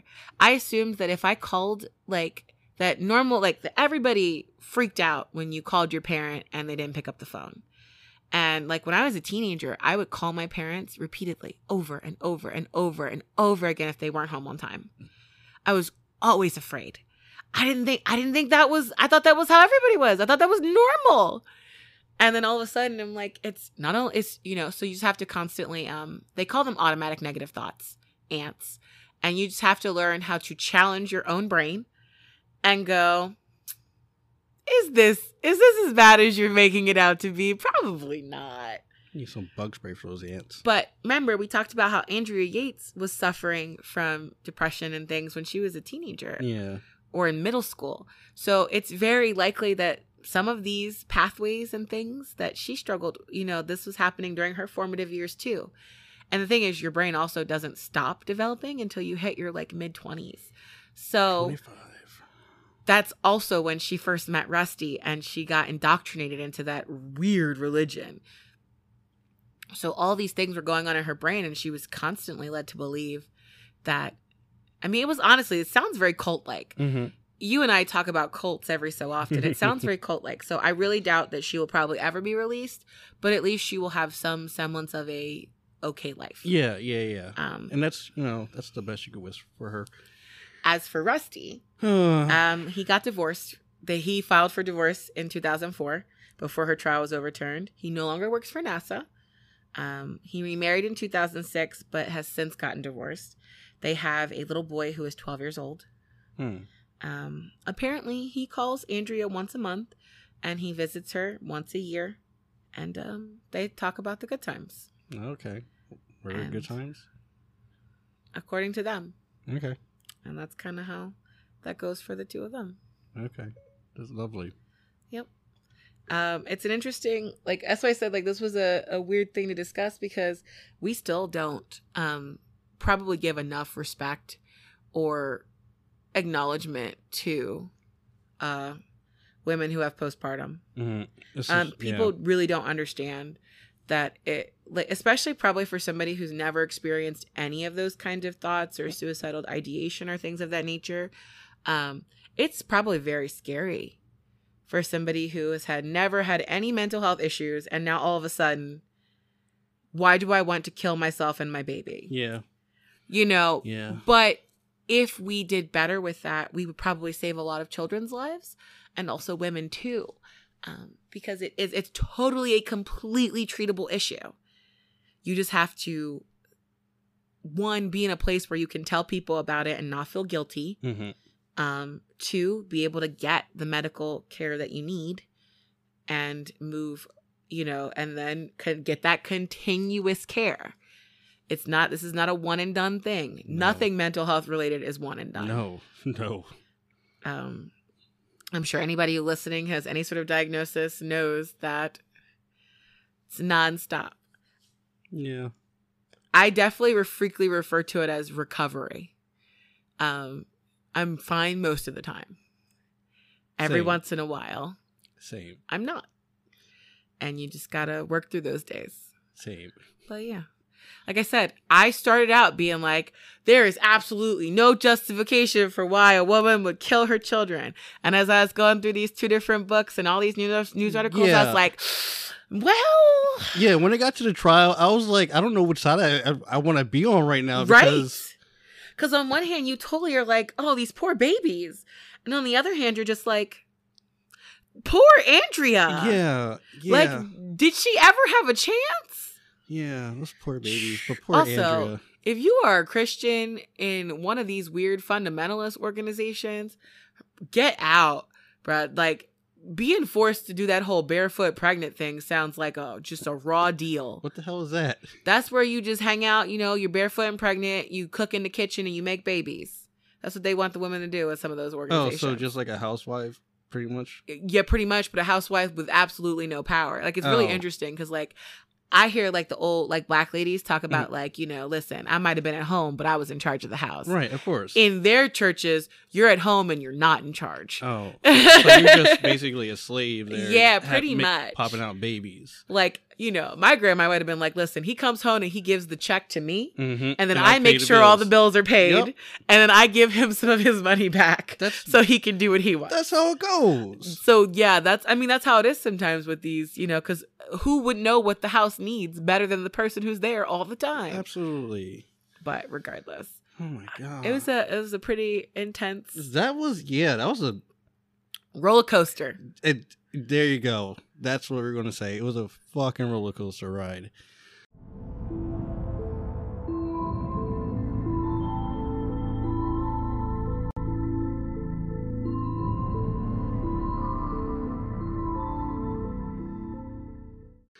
Oh my god. What do you have for me today?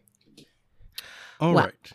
So, I know a lot of people may know that um me and Brittany live in Pennsylvania. We do. Yeah, and I know a lot of my friends listen to the podcast, and I mean when they can. I know a lot of you know your people listen to the podcast too. So oh yeah, some of my friends from Lancaster listen to us. yeah, yeah, there you go. Some of your coworkers, right? Oh yeah, and some of the people I work with too. Yeah, you're right about that. My My boss will randomly be like, and then you were talking about, and I'm like, you right. You're right. That's what we said. That's what we said. uh, but we do often mention that we are from Central Pennsylvania. Um, I know we like we mentioned uh, like a lot. Whether lot, that's good or not, you never know. and people don't know where Central Pennsylvania is. They're like, "What the hell is Central Pennsylvania?" Like in not the middle. Philadelphia. That's the friggin' truth. Oh, this is true. Well, today I'll be bringing you some urban legends and slash hauntings from our little neck of the wood, Oh, that's lovely. and um, that may be new to some and old to others. I mean, I'm pretty sure everybody from around the area they know all of the legends, um, from the area. Um. Oh, most of this info was brought to me by a very good friend of mine. Uh, name is Christine. Ooh. Um, and this lady, she she basically like helped me when I first started skating. Oh, cool. So my roller derby career, Yeah. and she's always down to skate whenever if she's free. Um, Listen, that's important. But yeah, yeah. Um, like I asked her, you know, what are some local um tales from your neck of the wood that I could talk about? And like she gave me like this whole list. Uh, she blew up my messenger about this. Oh, I love it. I only picked like I think one from her whole list because the other ones I was like I can talk about this, but it'll probably be like too long. But well, okay. yeah, I don't know, but whatever. But I'm pretty sure she's listening. So hi, Christine. Thanks for the info. Hi, Christine. All right, now we're giving out our actual location. Um, we don't need stalkers at all. Amen. Um, I'll be talking about different stories from different cities in uh, Central PA. Mhm. or I think one's actually not in Central PA. This is the one, I'm, the last one I'm going to be telling you, but the two are from Central Pennsylvania. Um, oh, interesting. I don't know. Like, okay. You don't know a lot from Central Pennsylvania. I know some about some of the the far reaches of our state. You know, up near Erie. you don't know anything from our. I don't think so. Huh. Okay. And also won't be talking about Gettysburg because one, Yeah, that's Gettysburg has too many fucking ghost stories to choose from, and two, everybody knows Gettysburg. yeah. is haunted as fuck. So, all right. I okay. So wait, have you heard of Seven Gates of Hell? yes. Okay, great. I was going to tell you that one first, but It's a. I mean, you can still tell the people. well, I wasn't going to tell tell. I was just going to go over it because it's not like something. It's not like something I wrote down. That's one of those notes. ones where I feel like every okay, I hate to say it this way, but like every middle of like nowhere place kind of has one. They either have something like this or like the Porter to Porter to Hell or some shit like that. yeah. Like I think New Jersey has some type of shit like that. Yeah, everyone always has like a place where if you go through it, things will happen. Mm-hmm, mm-hmm. Well, I've always wanted to go. there's no such place. Boo. I mean, There is, but there's not. Um, I, I can get into it later, but I'm not really gonna get into it right now. I want it to be real. It's sort of real, but it's not real. It's not. I don't know how else to explain it. Anyway, let's start off with one story that. Oh, by the way, this story, like you said, everywhere has a place like this. Mm-hmm. um uh, basically everywhere everywhere has a place like this one too um and this is place that place that many people had tested out and there seems to be an answer for it oh, cool. so yeah stop stop and christine has also tested this out I think I know what this is. oh my god. Continue. Go, go, go. okay. Lewisberry pennsylvania. Uh this one is um i think it's off of route 83 um there's a hill. And if you just so happen to have put your car in neutral at the bottom of this hill it will seem to roll backwards up the hill Is is this the one with the handprints Yeah. on your car? Yeah, Okay. it sure is So I I have heard about these. I just didn't realize they were in Pennsylvania. oh I heard about this like in like Virginia. well this is called gravity hill Um, and like like you said, Virginia, this isn't the only one in Pennsylvania, and like there's two other places in Pennsylvania with Gravity Hills, Oh. and this isn't the only place in America that has a Gravity Hill. Oh, okay then. Like Gravity Hills are like they're all over the place. Um, that would explain that then. yeah. But this one is close to home, so we're going to talk Right, about yeah, no, totally. So this is the one that your friend has actually yeah, absolutely. experienced. Ooh. Now there is, of course, a legend behind this. Um, from what I could piece together, um, there was a school bus that whose uh, brakes just gave out, and the bus just rolled into the intersection down this road, and of course, it got into an accident, and Mhm. the children on, on board all died. Poor babies. Poor baby. Poor babies, yes. Now, if you happen to try it, it's said that the reason why the car moves backwards is because the children from the accident are said to be the ones pushing your car back from the intersection to save you from their fate. Yep. Um, Remember hearing about this one as a kid. yeah. Now, our Gravity Hills, and I'm pretty sure any other Gravity Hill, um, is actually just an optical illusion. Oh. Yeah, um, it makes you it makes it seem like you're rolling backwards uphill when you're inside the car. That's it? Yeah. Huh. Um, I don't like. I talked to Christine. She said she didn't test out the the handprint thing because her car was white at the time. so she didn't see any handprints on the car. I mean, she could put a little, you know, brown dirt on it, Oh my it around God. a little bit. You yeah, get your car dirty. Yeah. Listen, for science, Christine, for science. oh my god.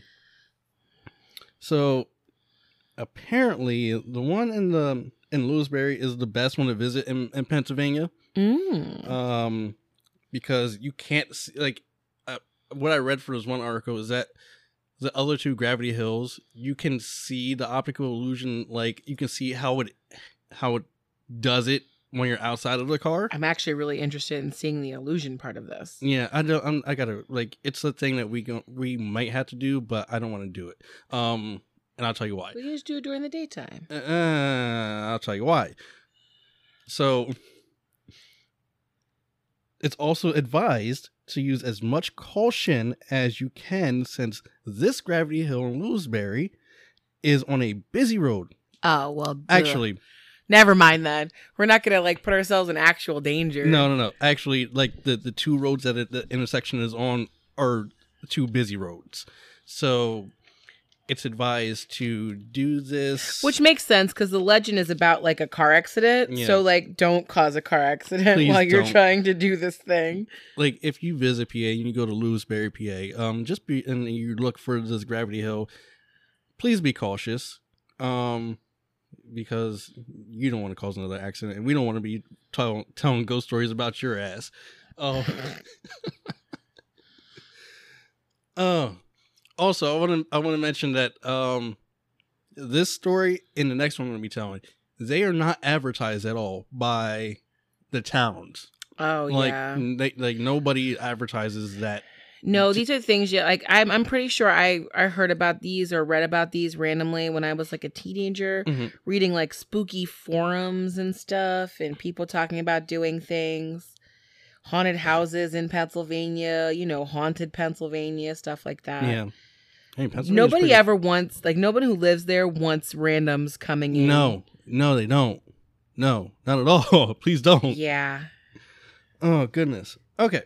So next story. That was story one. Um number two. I'm pretty sure you're going to know this one as soon as i start talking about it. Okay. so if you play horror video games like me and brittany do um yes once again i am bringing up games because Listen, this is just what we do. Th- It's this is what alrighty. this is what I do. I like video games, and if they you know connect with stuff I want to talk about, I want to talk about it. Um, so if you know anything anything about video games, horror video games, you might know this one as well. In Columbia County, there's a near ghost town with a population of nine as of 2019. Um, it just started with 1,200. Yes, as a population. Um, you gave me that look like you already knew what I was talking about. Everybody knows about this one. of course. Uh, its name is Centralia. Centralia, Pennsylvania. Uh, and it is what they base Silent Hill, Well, the On. movie. the movie and the game. Actually, the first game. I don't remember. I didn't know that the game was based off It, of it says the it said the first game was based off of it too. Hmm. I know the movie was definitely based off of it as No, well. the movie definitely. They totally pulled everything from Oh yeah, that. absolutely. Um, now if you don't know what Silent Hill is, Google it. I'm not telling you about it. No, no, this is worth this is worth talking about. Silent Hill was one of the I would say one of the forerunners of survival horror. Oh yeah, I mean, Uh, you walked through this. You were a man on a quest for your daughter yeah.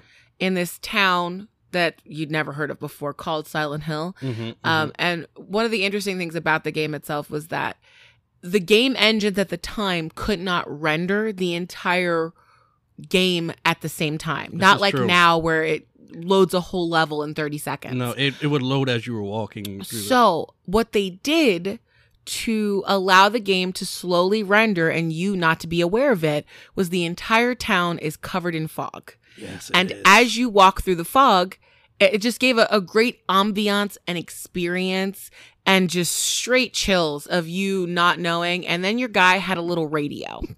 And the radio would begin to like get staticky when it was somewhere near a monster. But Mhm. of course, you couldn't tell where it was coming from because you are walking through the fog. it was very sick. It's fog. wonderful. The story itself is a little weird, but Yeah, and as they progress, as the movies and games progress, it gets more weird We're not talking about the game but and the, the, movies at all. experience is worth it for the first yeah. one alone. Absolutely, the first and second one actually. I like those both. yeah. Um, but yeah, now you ask, why is this based on Silent Hill? Is it because there's a pyramid-headed dude stalking around with a huge sword? nope. No, it's because of the coal fire burning beneath the town.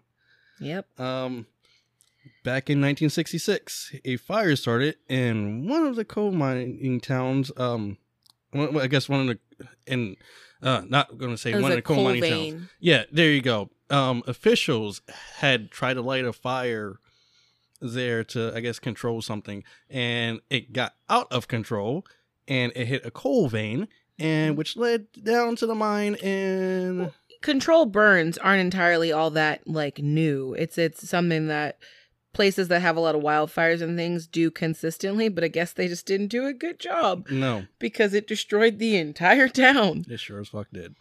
Um, so as it went down to the mine, deep in the mine, it slowly began to spread. I- Um, Can't remember. I'm sure you probably wrote this down. How long they think this is going to be burning for cuz it's already been like 70, 80 years, isn't it? it's been 50 years. It's been 50 years? Yeah. Okay. How long do they think it's going to continue burning? Um, they said it can burn for like another century Holy crap. if it's not contained. so we'll be long gone before this is done. Yeah, but uh, the cool thing that people do in Pennsylvania, at least that I've seen people do, is during winter, they go out there. It's like a six hour drive for us. It's real far it's away. It's in Columbia. Is it? I heard it was way, way, way out. And the road to get there now has been destroyed. Brittany, You know how to get there. Brittany, Miss Ransom, Yes. you're ruining the damn story. Oh, I'm sorry. I thought it was really far away, though. no, it's in Columbia. No, I got it to a GPS. Oh my goodness. Continue your story while I GPS. Oh my god. Oh, so since the fire burned so deeply, um, there was no real way to control it or contain it. Um, soon the underground fire reached the actual town, um, causing the roads to split and crack, and toxic smoke would start spreading, uh, start coming out of the cracks.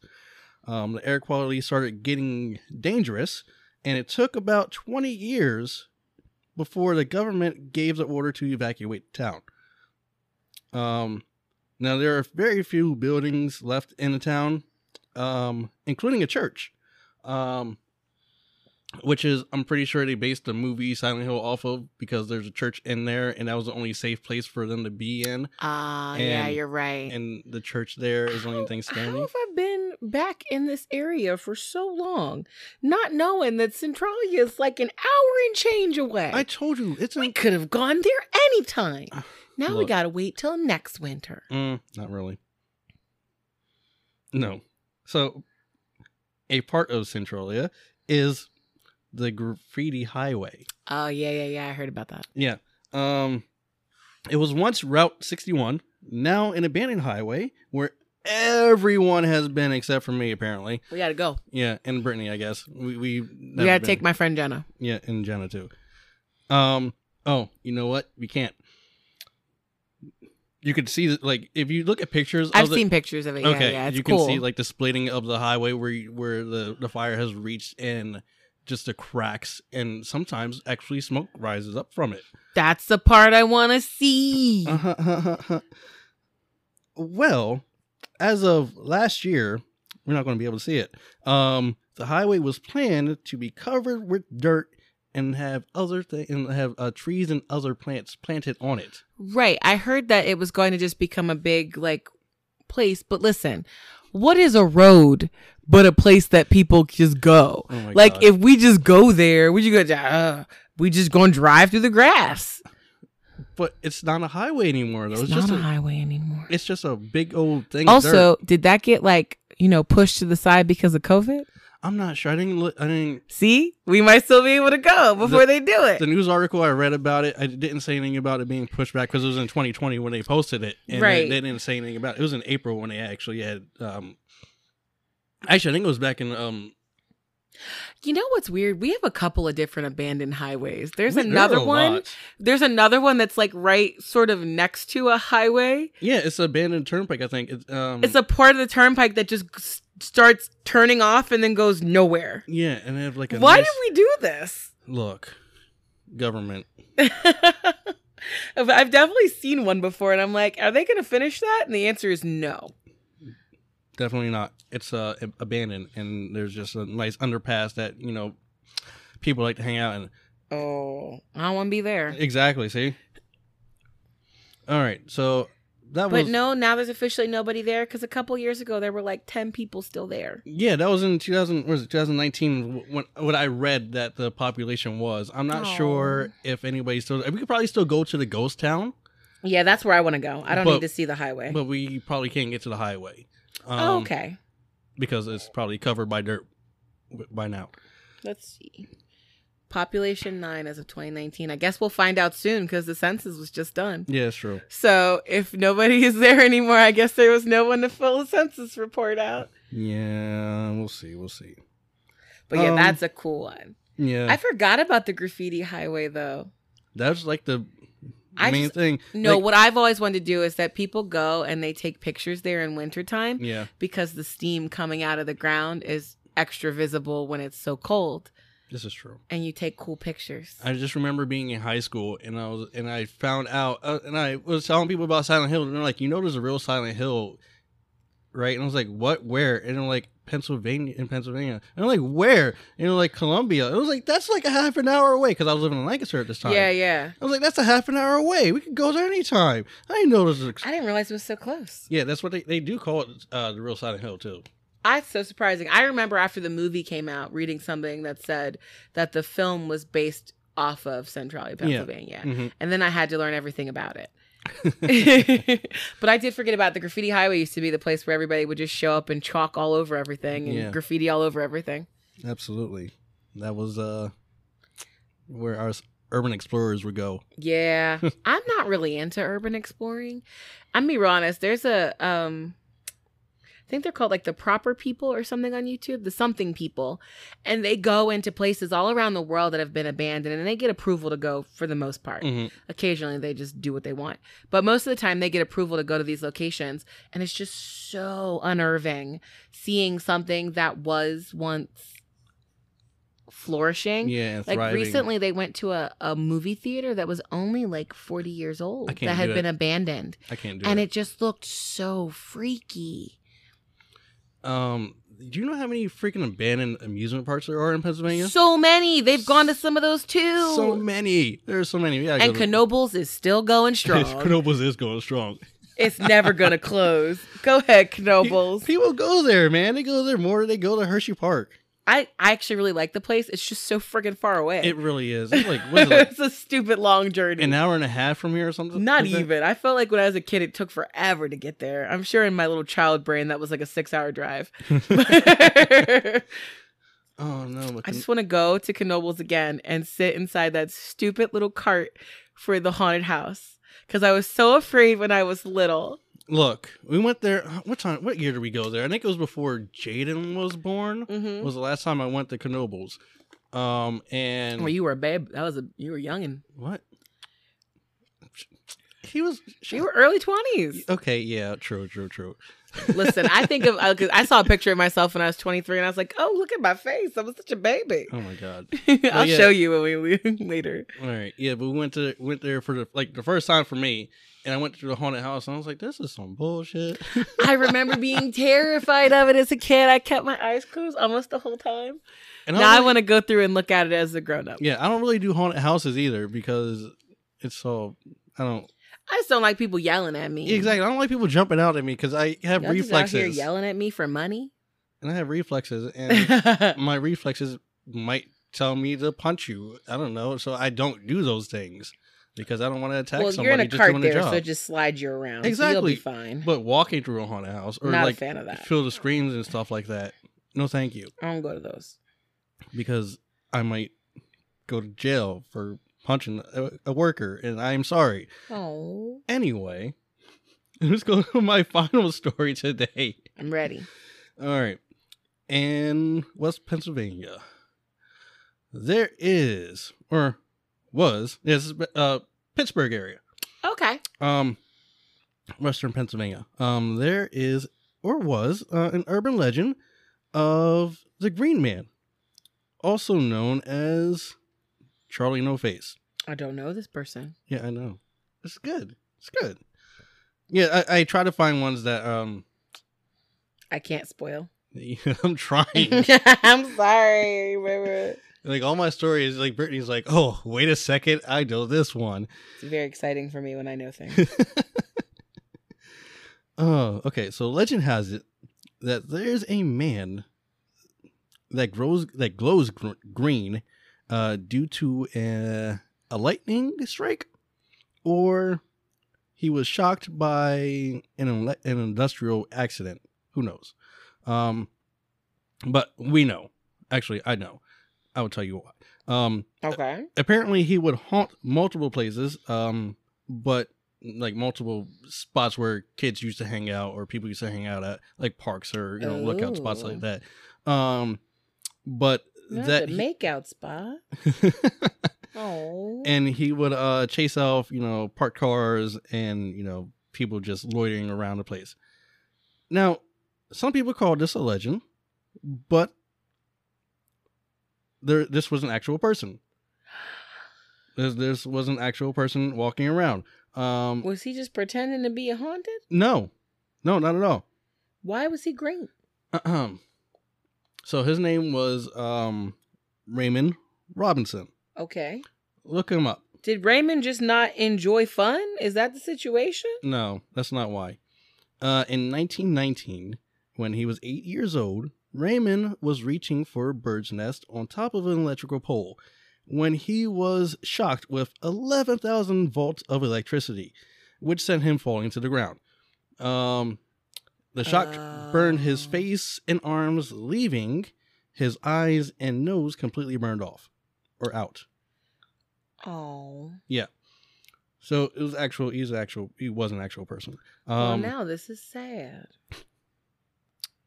So even though this was a terrible, you know, injury for him, he was still in, like in good spirits. He he didn't let his injuries get him down or his accident get him down. Um, in his adulthood, he kept himself he kept himself home, uh, making wallets, belts, you know, doormats for people so, just so he can make some type of small income. Um, oh, and he was a crafter? You know I love crafty people. um, he really only left his house in the dead of night to go for a walk, as not to Scare scare, people. as not to scare anyone. He's a really, really thoughtful dude. He really like a So good, he's just walking, and all of a sudden somebody screams and runs away. Mm, yeah, basically. Terrible. So this is when the stories would start beginning when he was doing his walks. Um, um, high school kids would see him walking from the cars along Route 351, and they just you know go spread the word. There's this guy. He's uh, apparently he was green because probably because of his like flannel that he was wearing. Yeah, I just saw a picture. He's wearing like a green army jacket. Yeah, there you go. Um. So There yeah, you go. You're right. It's a, I guess it's a what is that fabric? yeah. What- like Dickies. that like Mm. fabric. What is this? Like you know, it's like those pants. yeah. Khaki? Yeah, green khaki. There you There go. you go. I couldn't figure out what it was called. Army fatigues or something. there like you that. go. Yeah, he's wearing like one of those jackets in a Um, picture. So many people knew Raymond, and many people who knew Raymond were very friendly to him, um, even offering him beer for his walks or cigarettes. That's like- a good time. Like everybody who knew this guy, super cool people. Um, people who didn't know Raymond, um, they were scared of him. Of course, you know, see him for the first time and they'd run off and try to call the cops, um, saying there's some body out there and we need to come get him. But you know, his neighbors or people in the neighborhood, they would explain to these people, like, "Hey, don't call the cops. It's just Raymond. This is what happened to him when he was a young child, and you know that's why he looks like this now. No reason to be no reason to be afraid of him. He's a cool guy. All that good stuff. Um, I guess now if you see him, he's a fucking ghost. yeah. Um, Dang. so some other people, unfortunately, um, were cruel. Um, they would give him rides. They pick him up off the side of the road when he was walking. Like, hey, I'll give you a ride home. Uh, only to take him somewhere he had no idea where he was going because he was blind. Yes. Yeah, this is a very wow kind of picture. Yeah. Yeah. How do you like people are amazing. Their bodies, you mean? Yes. He legitimately like I see why that people referred to him as no face. Like Mm. he really does he has a mouth obviously, but he has no eyes. Yeah. Like his skin healed over that. So Yep. I'm like he's just vibing with the world. Yeah. Yeah. Um, basically anybody who knew him would, you know, tell you how nice he was and how awesome he was. Um, he did pass away from natural causes in 1985, but the legend lives on. Wasn't even born yet. No, neither of us were born yet. Yeah. But yeah, Well there you go. but yeah, the I guess they still talk about him to this day. Um, oh, there goes my pen. I was looking for. it. I was like, what the hell is in my hair? Spooky Pennsylvania. those are some stories that I like I've looked at and I wanted to do like earlier in the podcast because you know, this is where we're from I wanted to, you know, give you a little heads up and that we like spooky stuff and this is what Those raised were us. all great stories. They were good. Good, good stuff. Yeah, yeah. I definitely want to go to Centralia. Like it's still a thing I want to do. But um Let's visit the ghost town. Ghost Town, yes. I'm pretty sure there are other ghost towns around here. Oh too. yeah, we could probably visit a couple more. Oh yeah, absolutely. But Centralia's the one that I believe isn't actually haunted. it's not haunted. I don't want to go to one that's actually haunted. Well, good because we're gonna get lost there and eaten by the ghost or something. You don't get eaten by ghosts. That's not how this works. they eat your skin. No. Oh, Oh, Brian. I know. Oh me. Anyway, though, that's all we got for you tonight. Uh yeah. or this morning for some of you. There's like a good 30 or 40 people who listen at like 5 a.m. As soon as the podcast comes out. Bless you all. That's very lovely. Yeah. I mean, I'm still awake at that time too, but that's because I'm working. I'm pretty sure that's why you guys are listening to Yeah, it too. probably. Yeah, we got a couple of night crew who are with you. Yeah. Hey guys, thanks. Thanks for listening to me. and thank you if you listen all the way through for uh this is last week was the second time that we broke into the top 100 Mm-hmm. true crime podcasts in America so that's pretty fancy It was awesome.